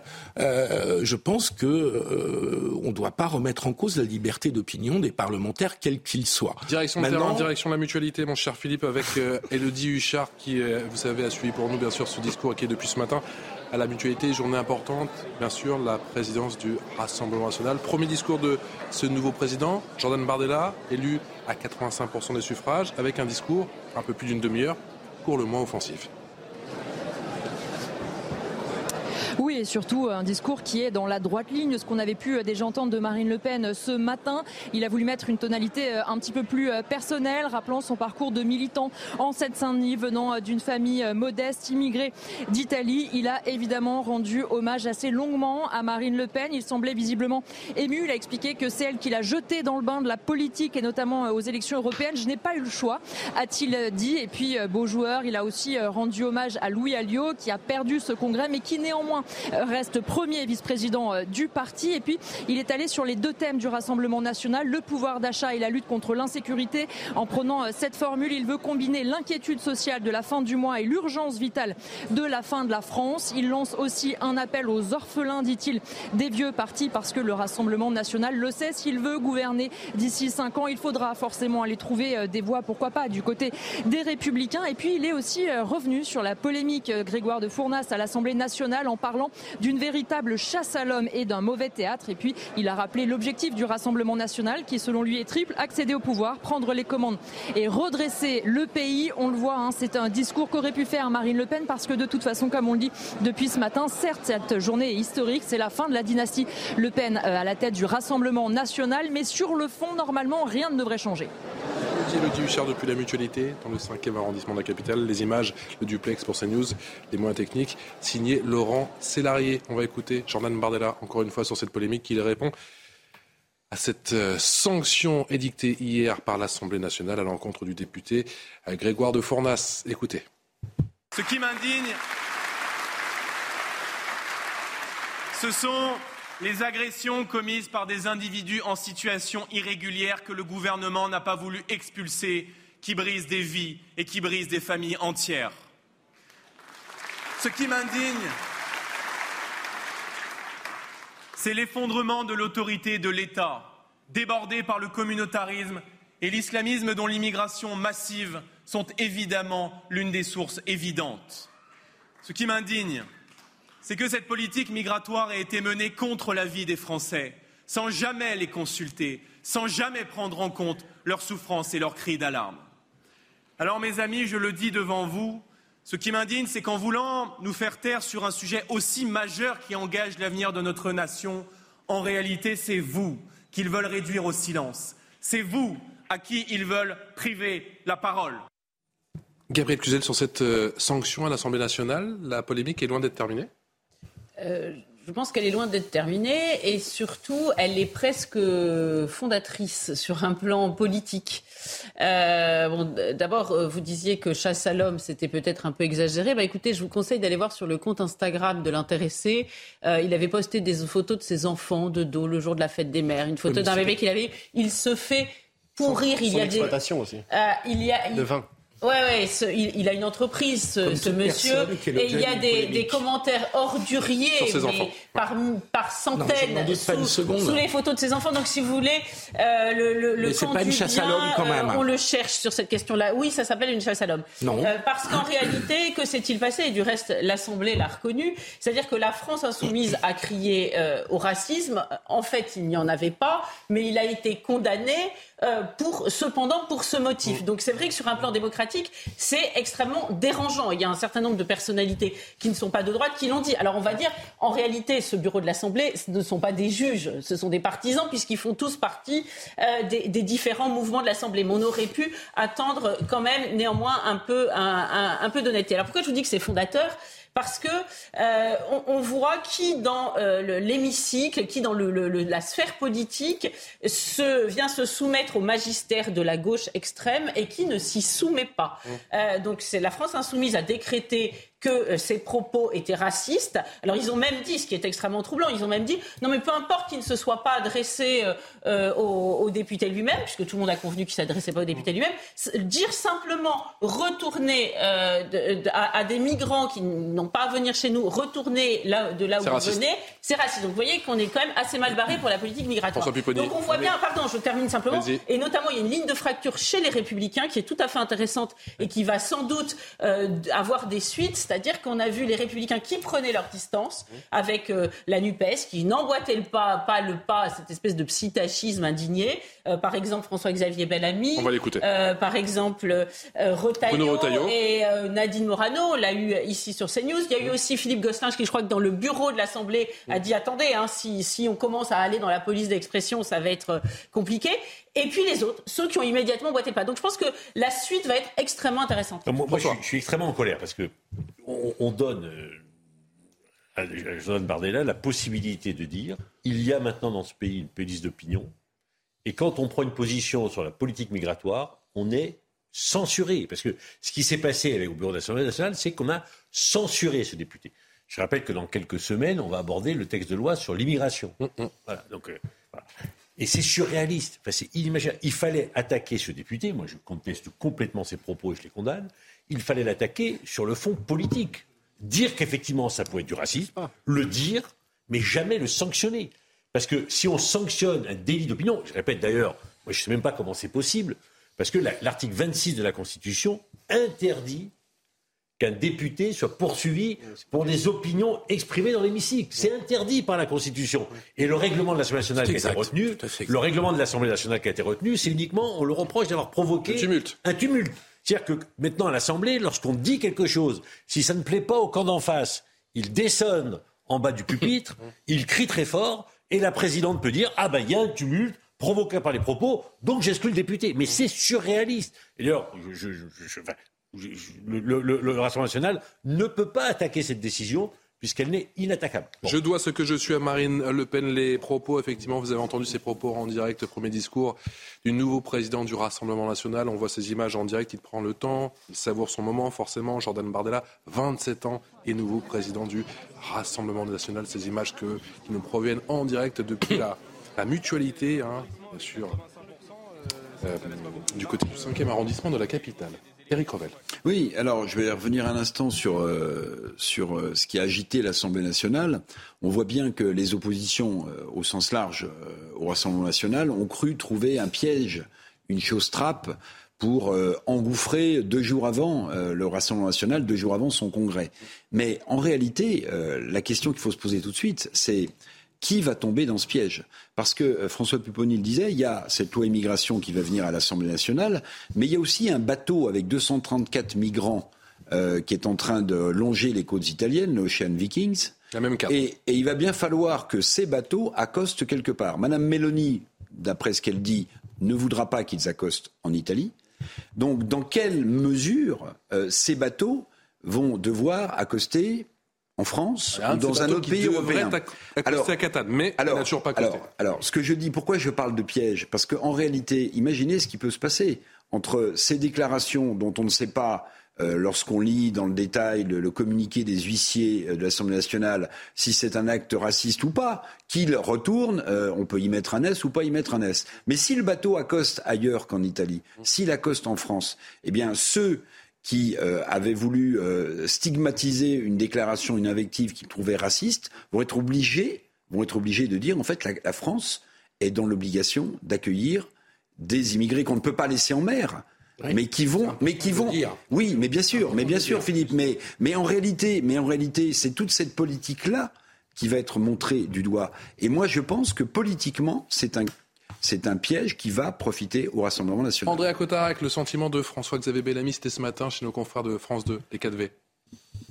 Moi, je suis effaré par le fait que depuis deux jours, la totalité de notre débat public se concentre sur euh, ce qui, euh, manifestement, apparaît comme euh, une accusation infondée. On ne peut pas nous faire croire que ce député parlait de son collègue. Mais qu'il parle de son collègue ou des bateaux de migrants, pour vous, ce ne sont pas des propos racistes. Ça fait une énorme différence parce que, comme l'a dit Bruno Retailleau dans un texte euh, qui a été euh, euh, l'occasion pour lui de revenir sur, ce sujet, qui est un sujet fondamental, si on dit que des migrants illégaux doivent retourner là d'où ils sont partis, ça n'est pas raciste. Si on n'a plus le droit de dire ça, c'est qu'en fait, on n'a plus le droit de se doter d'une politique migratoire. Voilà, François-Xavier Bellamy qui vient à la rescousse du député de, de Fournas. Cette affaire, elle va fracturer un peu plus les LR Je ne sais pas, mais en tout cas, il y a une chose à dire, c'est que euh, François-Xavier Bellamy reste un homme libre. Généralement, c'est quelqu'un d'assez honnête, qui n'a pas peur euh, de s'exprimer. Mais par ailleurs, je suis tout à fait d'accord sur le fond. Euh, d'autant plus que ces bateaux euh, d'organisation comme SOS Méditerranée, etc., ne repêchent généralement pas les migrants au large de Naples ou de la Sicile. Ils les repêchent à un kilomètre des côtes libyennes, parfois dans les eaux territoriales libyennes. Est-ce que dire sauver ces migrants et les ramener à un kilomètre sur la côte libyenne, c'est raciste ou les, sauver et les ramener à plusieurs centaines de kilomètres sur l'autre rive? Est-ce que ce n'est pas un acte militant? Deuxièmement, on a aujourd'hui effectivement une police d'opinion le Rassemblement national demande à ce que les obligations de quitter le territoire français, décision de justice prononcées au nom du peuple français, soient exécutées. Vous êtes des racistes. Le Rassemblement national, quand on entend la France insoumise qui euh, veut redonner le pouvoir au peuple, faire des référendums, sauf sur l'immigration. Puisque lorsque le Rassemblement national, seul parti, a proposé à ce que les Français décident, la France insoumise et les autres nous parlent de xénophobie. Et enfin, sur un point, et j'ai juste une mini-analyse de 10 secondes, dans des pays euh, qui sont libres comme la Suisse, où il y a des référendums euh, sans accusation, sans insulte comme sur l'immigration, les seuls à avoir été favorables à l'immigration, ce sont les douze organisations patronales les plus puissantes de Suisse. C'est-à-dire qu'en réalité, euh, certaines personnes ont intérêt à venir euh, euh, chercher cette main-d'œuvre clandestine, ont intérêt à créer de l'émotion, ont intérêt à censurer. Mais ce qui concerne le peuple, l'insécurité, les 75% de débits à Paris, alors là, on s'en fiche. Visiblement de, cette analyse. C'est une hypocrisie de dire qu'on a débattu à l'Assemblée nationale de la politique migratoire. Non, on nous empêche. On a, on a débattu, pardon, je termine.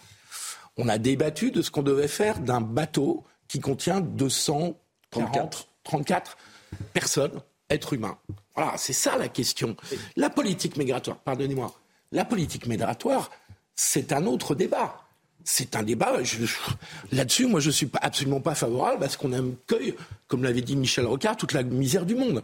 Je pense que ce n'est pas ça le débat. Le débat est de savoir ce que notre pays doit faire si ce bateau venait, comme l'a dit Eric, venait à accoster euh, dans un de nos ports en, Méditerranée. Et donc il y a d'abord une question humaine et humanitaire, je suis désolé de vous le rappeler. Mais Philippe. et d'autre part, pardon. Quels sont, ceux qui font souffrir les gens? C'est ceux qui ne les accueillent pas ou ceux qui leur promettent un avenir serein Je peux juste terminer. ce n'est pas parce qu'on prend a soin humanitaire de 234 personnes qu'on ne peut pas ensuite les raccompagner chez eux. Je, pense qu'on est en pleine hypocrisie. Je pense qu'on est à un tournant du quinquennat. Parce qu'avec ce qui s'est passé à l'Assemblée nationale, à ce qui s'est passé à l'Assemblée nationale, le gouvernement, le président de la République sont en train de dire oui, des gens qui sont sur des bateaux, on doit les accueillir parce que c'est l'honneur de la France. Bah oui. C'est l'humanisme. Bah oui. C'est notre humanité. Et ne pas le faire, c'est être raciste. C'est ça qui s'est passé à l'Assemblée nationale. Puisque ceux qui disent qu'il faut les renvoyer en Afrique ou chez eux, ils sont racistes. Donc nous, on ne va pas être racistes, et donc on va les accueillir. Et donc ça veut dire que, y compris au niveau européen, parce que c'est un problème européen. Le problème, effectivement, vous le disiez à juste titre, dès lors que l'Italie va se précipiter pour refuser la, coste, ah, il faut qu'elle tienne ses engagements. Bah, je, ne vois pas d'autres solutions. Je ne vois pas, je ne vois pas d'autres solutions au président de la République et au ministre de l'Intérieur que de dire accosté à Marseille. Donc, le piège va se et donc le piège est refermé. Et donc le piège, va se refermer. Parce que Philippe Guibert, des bateaux, il y en aura d'autres. Il y en aura d'autres. Et je Dès l'instant, vous avez. Attendez. Mais, mais oui, mais. On retourne à la mutualité. Je vous donne la parole dans un instant, effectivement, avec euh, Jordan Bardella qui a donc terminé, bien sûr, son discours il y a une vingtaine de minutes. Premier discours de président du Rassemblement national. Ce midi, on a entendu Marine Le Pen. Dernier discours de, effectivement, de, de présidente. Elodie Huichard, sur place toujours. Est-ce que Marine Le Pen s'est encore un peu plus rapprochée de l'objectif 2027 ou, ou pas forcément? Vous savez, il faut guetter euh, plutôt euh, les phrases. Hein. Évidemment, il est beaucoup trop tôt pour avoir une véritable déclaration. Alors, je vous livre celle qui a retenu mon attention ce matin quand justement elle a annoncé quitter la présidence du parti en précisant bien qu'elle ne partait pas en vacances. Je resterai pleinement mobilisée. Je serai là où le pays et la cause nationale auront besoin de moi. Alors, je vous laisse euh, débattre en plateau si oui ou non c'est un pas vers 2027. Mais ce qu'on sait, c'est que depuis le début, Marine Le Pen a dit qu'elle pensait ne pas être candidate, sauf si les circonstances exceptionnelles l'appelaient à l'être. Et on l'a plusieurs fois questionner justement qu'est-ce que seraient des circonstances exceptionnelles. Pour l'instant, elle ne se prononce pas. On voit bien encore aujourd'hui qu'elle est quand même la figure tutélaire de ce parti. Et puis forcément, ça changera aussi les choses pour Jordan Bardella. Ça n'est pas la même chose d'être président d'un parti quand on sait déjà qu'il y aura un autre candidat à la présidentielle que si lui devait un jour porter les couleurs du Rassemblement national sur la plus haute des marches. Alors forcément, il est encore trop tôt pour en parler, mais on voit bien que petit à petit, Marine Le Pen fait un certain nombre de phrases qui rappellent que pour l'instant, c'est elle la chef et que c'est elle qui décidera si oui ou non elle y va et qu'il n'est pour l'instant clairement pas question de penser à sa succession. Depuis la mutualité dans le 5e arrondissement à Paris avec les images pour CNews, signé Laurent Célarier. Merci à tous les deux. Vous ne bougez pas, on se retrouve dans un instant. Vous ne bougez pas chez vous aussi. Merci encore d'être de plus en plus nombreux à nous suivre euh, tous les soirs dans Punchline sur CNews. On va revenir bien sûr sur ce débat de fond également. Quel sort pour les migrants en Méditerranée? On en parle dans un instant. A tout de suite. 18h passées de 28 minutes, la dernière partie de Punchline. Merci encore de votre fidélité. Toujours avec Eric Revel, Gabriel Cluzel, François Pupponi, Philippe Guibert et Andréa Cotarac, qui est le président du groupe Rassemblement National Auvergne. Rhône-Alpes, on parle justement du Rassemblement national, de cette euh, prise de pouvoir, si je puis dire aujourd'hui, de euh, Jordan Bardella, nouveau président du Rassemblement national. Juste après le rappel des titres, Adrien Spiteri. Jordan Bardella tient son premier discours de président du Rassemblement national. Il succède à Marine Le Pen après 11 ans à la tête du parti. Il s'est imposé avec près de 85% des suffrages. L'eurodéputé devient le troisième président en 50 ans d'existence du parti d'extrême droite, le premier à ne pas porter le patronyme Le Pen. Kherson va-t-elle rester aux mains des Russes? Vladimir Poutine annonce la poursuite du déplacement des habitants de la région. En cause, la pression mise par l'armée ukrainienne. De son côté, l'Ukraine dénonce une politique de déportation vers l'est de son territoire sous contrôle russe, voire vers la Russie elle-même. Et puis la visite du pape François continue à Bahreïn, un déplacement en grande partie consacré au dialogue interreligieux dans ce royaume musulman du Golfe. Près de 30 000 personnes ont assisté ce samedi à la messe du souverain pontife. Sa visite dans la péninsule arabique doit se terminer demain. Merci Adrien Adrien Spiteri pour le rappel des titres. Jordan Bardella, je vous disais donc nouveau président sans surprise du Rassemblement national. Ce qui est peut-être surprenant, c'est son score, près de 85% des suffrages, 15% pour Louis Alliot, le maire de Perpignan, de l'émotion, hein, beaucoup. Un discours pour le moins offensif pendant un petit peu plus d'une demi-heure que vous avez pu vivre euh, il y a quelques instants. C'était en direct sur CNews. Mais la polémique concernant l'Assemblée nationale n'est jamais bien loin. Écoutez, Daniel Obono. Je pense que la, le, niveau de la sanction euh, envoie le signal qui était nécessaire de considérer que euh, c'est ce type de propos est inacceptable euh, à l'Assemblée nationale et encore plus euh, au-delà de, de, mon point de vue. Et donc nous nous considérons à la France insoumise que euh, il a il a été fait ce qu'il devait être fait, même si cette sanction, je crois, ne lavera pas ce que je considère être comme une souillure qui a été commise et un acte grave. Je pense que il fallait que ce soit fait et nous nous le demandions et, et donc nous considérons effectivement que c'est c'est comme il devait se faire une sanction à la, à la hauteur dans les moyens de l'Assemblée nationale de de ce qui a été commis. Vous lui répondez quoi à Daniel Obono? Cette sanction ne lavera pas la souillure. Je dis merci, procureur de morale. Euh, voilà une députée de la nation française, payée par la nation française, qui refuse de dire vive la France. Et elle donne des leçons de morale à un, un autre député de la nation. Je trouve ça euh, pathétique. En réalité, Marine Le Pen a mis en position latérale de sécurité tout le monde, notamment toute la gauche, en votant la motion de censure. Ça fait presque dix jours qu'ils entament une opération, les uns et les autres, pour dire on n'est pas comme le RN. Voilà, ils ont trouvé ce truc-là, ils ont trouvé cette, maladresse de ce député pour euh, entamer une nouvelle polémique et faire oublier euh, l'émotion de censure, Adrien Quatennens et le reste. Moi, je considère que euh, Madame Obono a tort de judiciariser tout ça, qu'elle se défende sur le fond. Est-ce qu'elle est pour l'expulsion des personnes sous OQTF Est-ce qu'elle peut ouvrir les yeux sur le fait qu'à Paris, 75% des délits sont le fait de personnes étrangères, de nationalité étrangère hein Est-ce qu'elle peut ouvrir les yeux sur le fait qu'à Marseille, dans la circonscription de M. Bompard, 55% des délinquants arrêtés sont de nationalité étrangère. Est-ce qu'elle peut ouvrir les yeux dans le Rhône sur le fait qu'un tiers des personnes euh, arrêtées à Lyon sont des personnes de nationalité étrangère? Est-ce qu'elle peut ouvrir les yeux, et c'est encore un autre exemple, mais la liste est longue, qu'à Nice, par exemple, 60% euh, des détenus de la prison de Nice, 60% sont des personnes de nationalité étrangère Donc est-ce qu'elle peut ouvrir les yeux ou est-ce qu'elle reste sur la planète Mars avec cette moralité Le RN persécuté par les oppositions, c'est le sentiment de Marine Le Pen ce matin à la mutualité.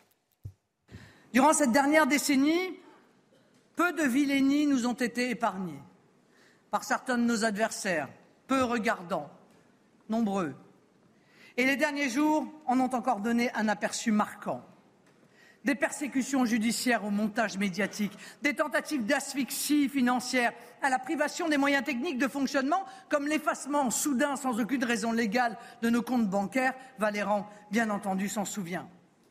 Combien de fois avons-nous entendu les représentants du camp du bien affirmer très sentencieux à propos d'autres pays que les persécutions contre l'opposition, ça ne se fait pas Force est de constater que certains d'entre eux n'auront reculé devant aucun mensonge, aucune déloyauté, aucune manœuvre, aucune honte. François Pupponi, est-ce que le Rassemblement national verse de nouveau dans la victimisation? Ça faisait un petit moment qu'il n'avait pas fait. Non, mais ils ont raison. Le député a fait une erreur. Je répète, moi je condamne ses propos, il n'est pas allé tenir, il fait, une, il fait une faute politique. À deux jours de son congrès, il n'a pas interpellé euh, un député euh, effectivement d'origine africaine. Il ne devait pas être très content Marine Le Pen. Il, fait une faute politique. Je condamne les propos.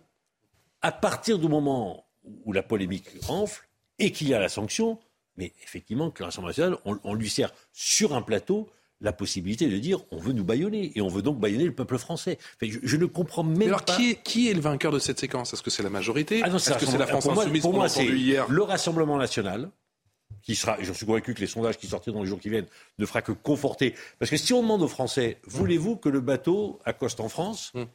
ou non? Le fond, bah, euh, On connaît le résultat. Et, et ceux qui gagnent aussi, c'est effectivement Daniel Obono, parce qu'elle est sur un discours indigéniste et qu'elle est en train. A, la NUPES a réussi, unique depuis 1958, qu'un député soit sanctionné dans l'hémicycle pour une opinion que l'on doit contester, mais pour une opinion exprimée. Ça n'était, je pense, jamais arrivé. Sous la Ve République, j'en suis convaincu. Le seul cas qu'il y avait eu, c'était Maxime Grémetz. Moi, j'étais témoin. Il avait provoqué un pugilat. Qui n'était pas dans l'hémicycle. Il avait insulté tout le monde, il avait menacé les huissiers, et donc il avait, il avait effectivement, euh, il avait été expulsé. Enfin, moi j'étais présent quand il l'a fait, mais ce n'était pas sur des, positions politiques. Là, c'est la première fois qu'un député de mémoire est sanctionné pour des faits politiques. On en vient à cette question de fond, ces migrants secourus en Méditerranée. Rome, Rome assigne un port sûr au navire Humanity One. Le navire avec 179 migrants à son bord se dirigeait hier soir vers le port sicilien de Catane. Les personnes secourues par trois autres bateaux humanitaires attendent toujours de pouvoir débarquer. Michael Santos. Avec 757 migrants à bord, le Humanity One et le Geobarents sont entrés dans les eaux italiennes. Tard dans la nuit, les deux bateaux humanitaires des ONG SOS Humanity et de Médecins sans frontières ont obtenu l'autorisation du port de Catane pour des raisons climatiques. Nous sommes entrés dans les eaux territoriales hier pour trouver une protection contre les intempéries, le vent et les hautes vagues. La veille, le gouvernement transalpin avait déjà cédé du terrain. Sous la pression de ses voisins européens et du droit international en vigueur, le ministre des Affaires étrangères avait assigné un port au Humanity One. Il ne sera autorisé à rester dans les eaux territoriales italiennes que le temps nécessaire pour nous permettre de voir à bord toutes les éventuelles urgences sanitaires des personnes que l'Italie prendra en charge. Nous prendrons les mineurs, les femmes enceintes, les femmes avec de jeunes enfants et les personnes qui ont de la fièvre. Les migrants qui ne remplissent pas ces conditions devront eux repartir en bateau hors des eaux italiennes. Pour le moment, ni le Humanity One ni les autres bateaux humanitaires ont obtenu le feu vert pour accoster sur la côte sicilienne. Tous restent en position d'attente avec au total plus d'un millier de migrants. Et pourquoi ces migrants ne retournent pas en Afrique? Écoutez le sentiment justement de cette représentante d'SOS Méditerranée. Quand, nous effectuons nos sauvetages, nous les effectuons dans la zone de sauvetage de la Libye ou dans la zone de sauvetage de Malte. Et c'est en ce cadre que nous demandons aux autorités compétentes de chacune de ces zones de coordination de sauvetage de nous attribuer un port sûr. J'ai compris. Or, à l'heure actuelle, la Libye n'est pas et ne peut offrir de port sûr. Et de toute manière, nous n'avons pas de réponse lorsque nous effectuons nos demandes auprès de, euh, du Centre de coordination des sauvetages en mer de Tripoli. Je me Monsieur, comme qui dirait tromper, c'est Xavier Lotte, effectivement, le directeur des opérations de SOS Méditerranée. La position de fermeté est-elle tenable? Non, mais on voit bien que c'est c'est un dévoiement euh, de, de, de, la charité euh, qui est, euh, vous parliez d'humanité, qui en fait est inhumain parce que euh, on entend, c'est ça, non mais c'est vrai, c'est c'est grave de se de, de, de dévoyer cyniquement, pardon, non, non, mais ça vous fait rire, mais moi ça me fait pas rire en fait, d'accord Voilà. Si, bien sûr que oui, parce que vous avez des Européens qui, euh, par la civilisation, parce qu'ils sont, parce que tout ce qu'ils ont montré, euh, euh, sont, sont, des gens profondément charitables à qui on a dit vous ne pouvez pas. Mais si, on vous explique, mais il vient de l'expliquer ce brave monsieur. La Libye, la Libye, elle ne répond rien. La Libye ne répond rien. Et il n'y a pas d'autres pays? Il n'y a que l'Europe? Il n'y a, a, plus que l'Europe dans le monde? Il n'y a pas, je ne sais pas, les pays du Maghreb qui pourraient accueillir ce bateau? Ce que je veux dire, c'est qu'on utilise euh, les bons sentiments européens et la charité profonde qui étreint euh, nos pays pour les prendre à la gorge et les forcer à accueillir euh, le monde entier. C'est exactement cela. Oui, vous le savez. D'ailleurs, si vous étiez chez vous, cher monsieur, je pense que vous n'ouvririez pas toutes vos portes aux, gens qui y frapperaient. Mais comme c'est pas vous qui aurez à, à, en supporter les mots, vous vous en fichez comme d'une guigne. Voilà. les aspects personnels de côté si ça vous dérange pas. Si c'est hein intéressant. Si, je vais vous dire pourquoi c'est intéressant les aspects Si ça vous dérange pas, je vais vous répondre. Je, finis juste non, non, non, je vous réponds maintenant. Non, non, parce que vous avez été très long, donc j'ai le droit de parler aussi. Quel très long de quoi euh, Allez-y, allez Vous êtes Pourquoi c'est intéressant? Pourquoi c'est intéressant? Parce que c'est le propre de la gauche, c'est-à-dire de, de parler, de demander. Laissez tranquille la gauche. Qu'est-ce que vous voulez dire, euh, Vous les gueux, faites, une petite place avec à votre paillasse à tous les migrants qui arrivent, et nous on regarde ça depuis notre Olympe. Et si vous n'acceptez pas, c'est que vous n'êtes pas charitable. Tout le monde sait évidemment, et vous le premier, qu'il est impossible d'accueillir tous ces bateaux parce qu'il y en a un, puis il y en aura deux, puis trois, puis dix, puis vingt, puis cent, puis, puis, mille, parce que c'est ainsi. on ne peut pas laisser se déverser un continent dans un autre. La réponse qui consiste à dire que quand il y a des migrants en mer, on vous dit est-ce que vous allez les prendre chez vous? Est un argument stupide. Pardonnez-moi de vous le dire directement. C'est un argument stupide et sur le plan humanitaire scandaleux. OK? Donc, vous avez des structures, en France, on a un État suffisamment puissant, ah on a des structures administratives, on a des centres de rétention pour traiter humanitairement les gens. C'est tout ce que je réclame.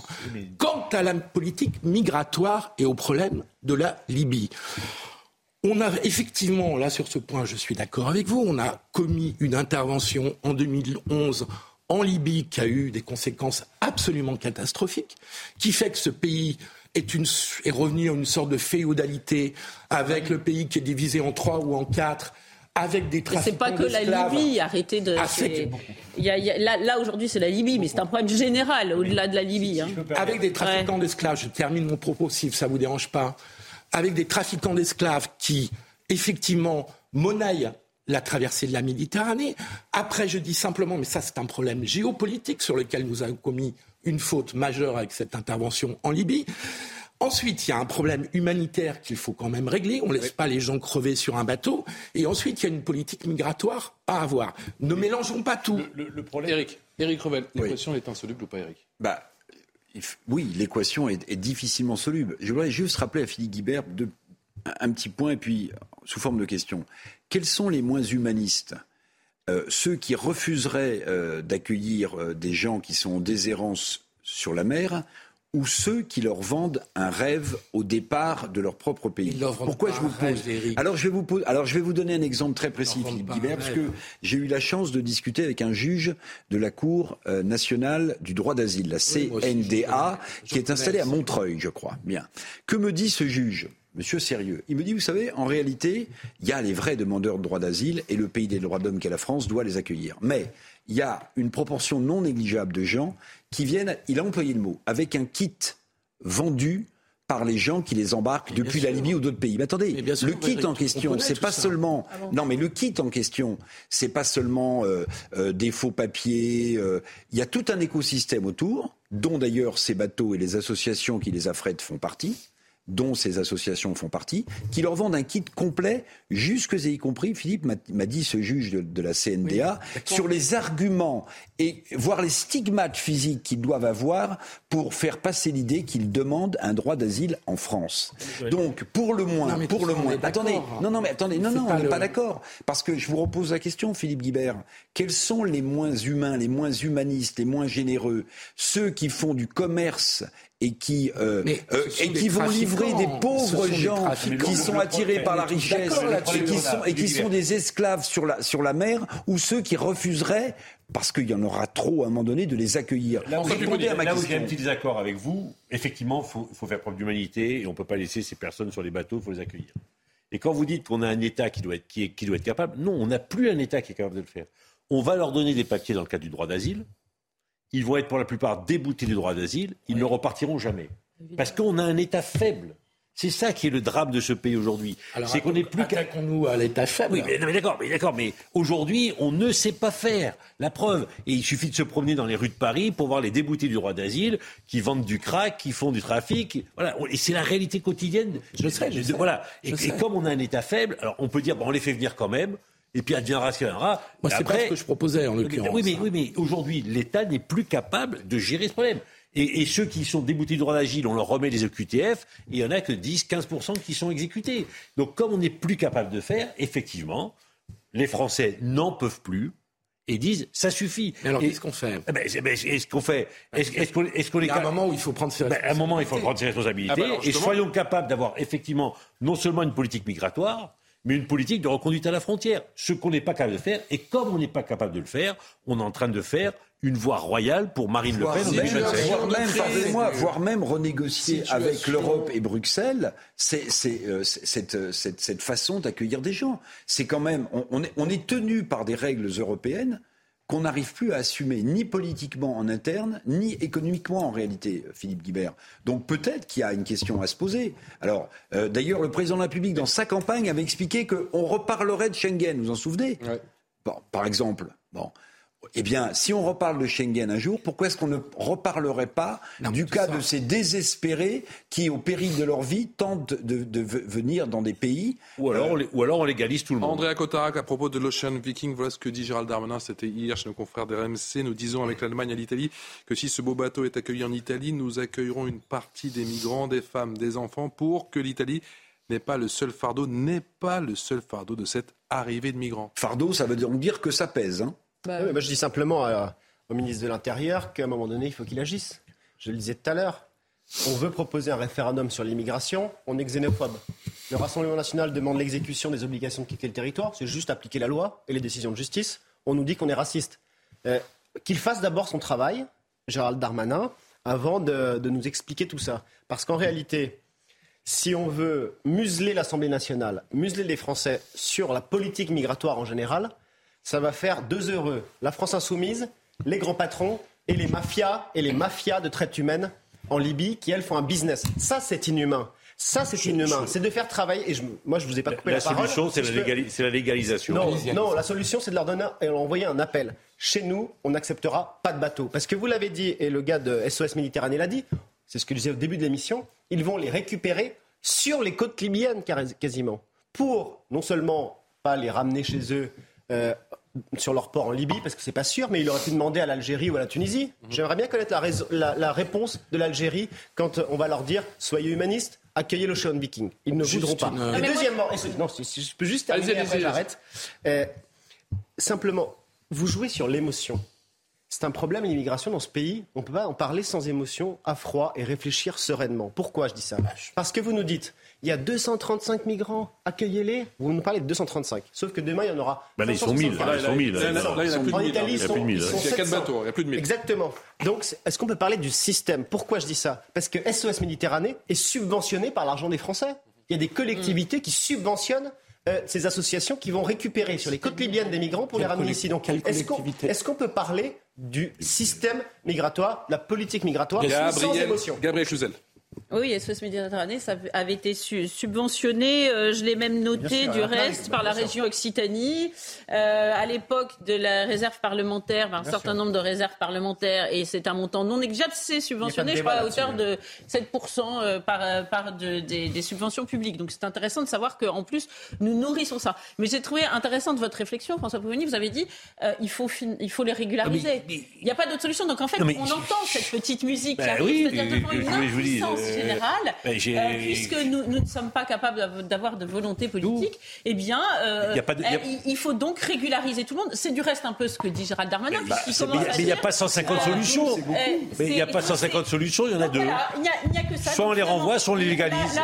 mais, les laisser dans la nature est la pire des choses. Hein, on n'est pas loin du 11 novembre. Il y a des gens qui se sont battus pour un mètre de frontière, mais ça, c'est, on va leur mettre des grandes couronnes le jour du 11 novembre. Mais ça, c'est pourtant les frontières, c'est un mot désuet et terminé, et on laisse notre pays D'accord, mais on est d'accord on est d'accord qu'il y a que... vraiment continuer dans sa dispute. Ce sera dans un instant juste le temps pour moi de vous donner ce rendez-vous demain en quai d'esprit. 13h, une spéciale Gad Elmaleh. Et oui, Gad Elmaleh qui est l'invité d'Emeric euh, Pourbet en quai d'esprit avec euh, le dernier film de Gad Elmaleh. Reste un petit peu écouter Gad Elmaleh avec euh, eh bien, ce coming out catholique où il retrace sa quête spirituelle et son chemin vers le baptême. Extrait faire, il y a des films qu'on a euh, besoin de faire. Ensuite, il y a eu euh, la rencontre avec Lourdes et le spectacle. Donc, euh, le fait de produire le show Bernadette avec Roberto Surlio et Léonore de Galard, ça a été un moment important parce que je découvre Lourdes à ce moment-là et je rencontre beaucoup de gens. Alors je rentre dans euh, ce que les cathos eux-mêmes appellent la cathosphère en rigolant, mais c'est vrai que je rentre dedans et puis euh, finalement j'arrive à faire connecter euh, cet épisode de, mon enfance qui m'a suivi au réel, c'est-à-dire au réel. Qu'est-ce que c'est que cette histoire? Qu'est-ce qui se passe? Comment C'est qui sont les gens? Enquête d'esprit, enquête d'esprit spécial Gad Elmaleh, ce sera donc demain le rendez-vous pris, ce sera à 13h ce dimanche sur CNews. Merci à tous les cinq. Un grand merci à vous. Tout de suite, ça se dispute avec Elliot Deval.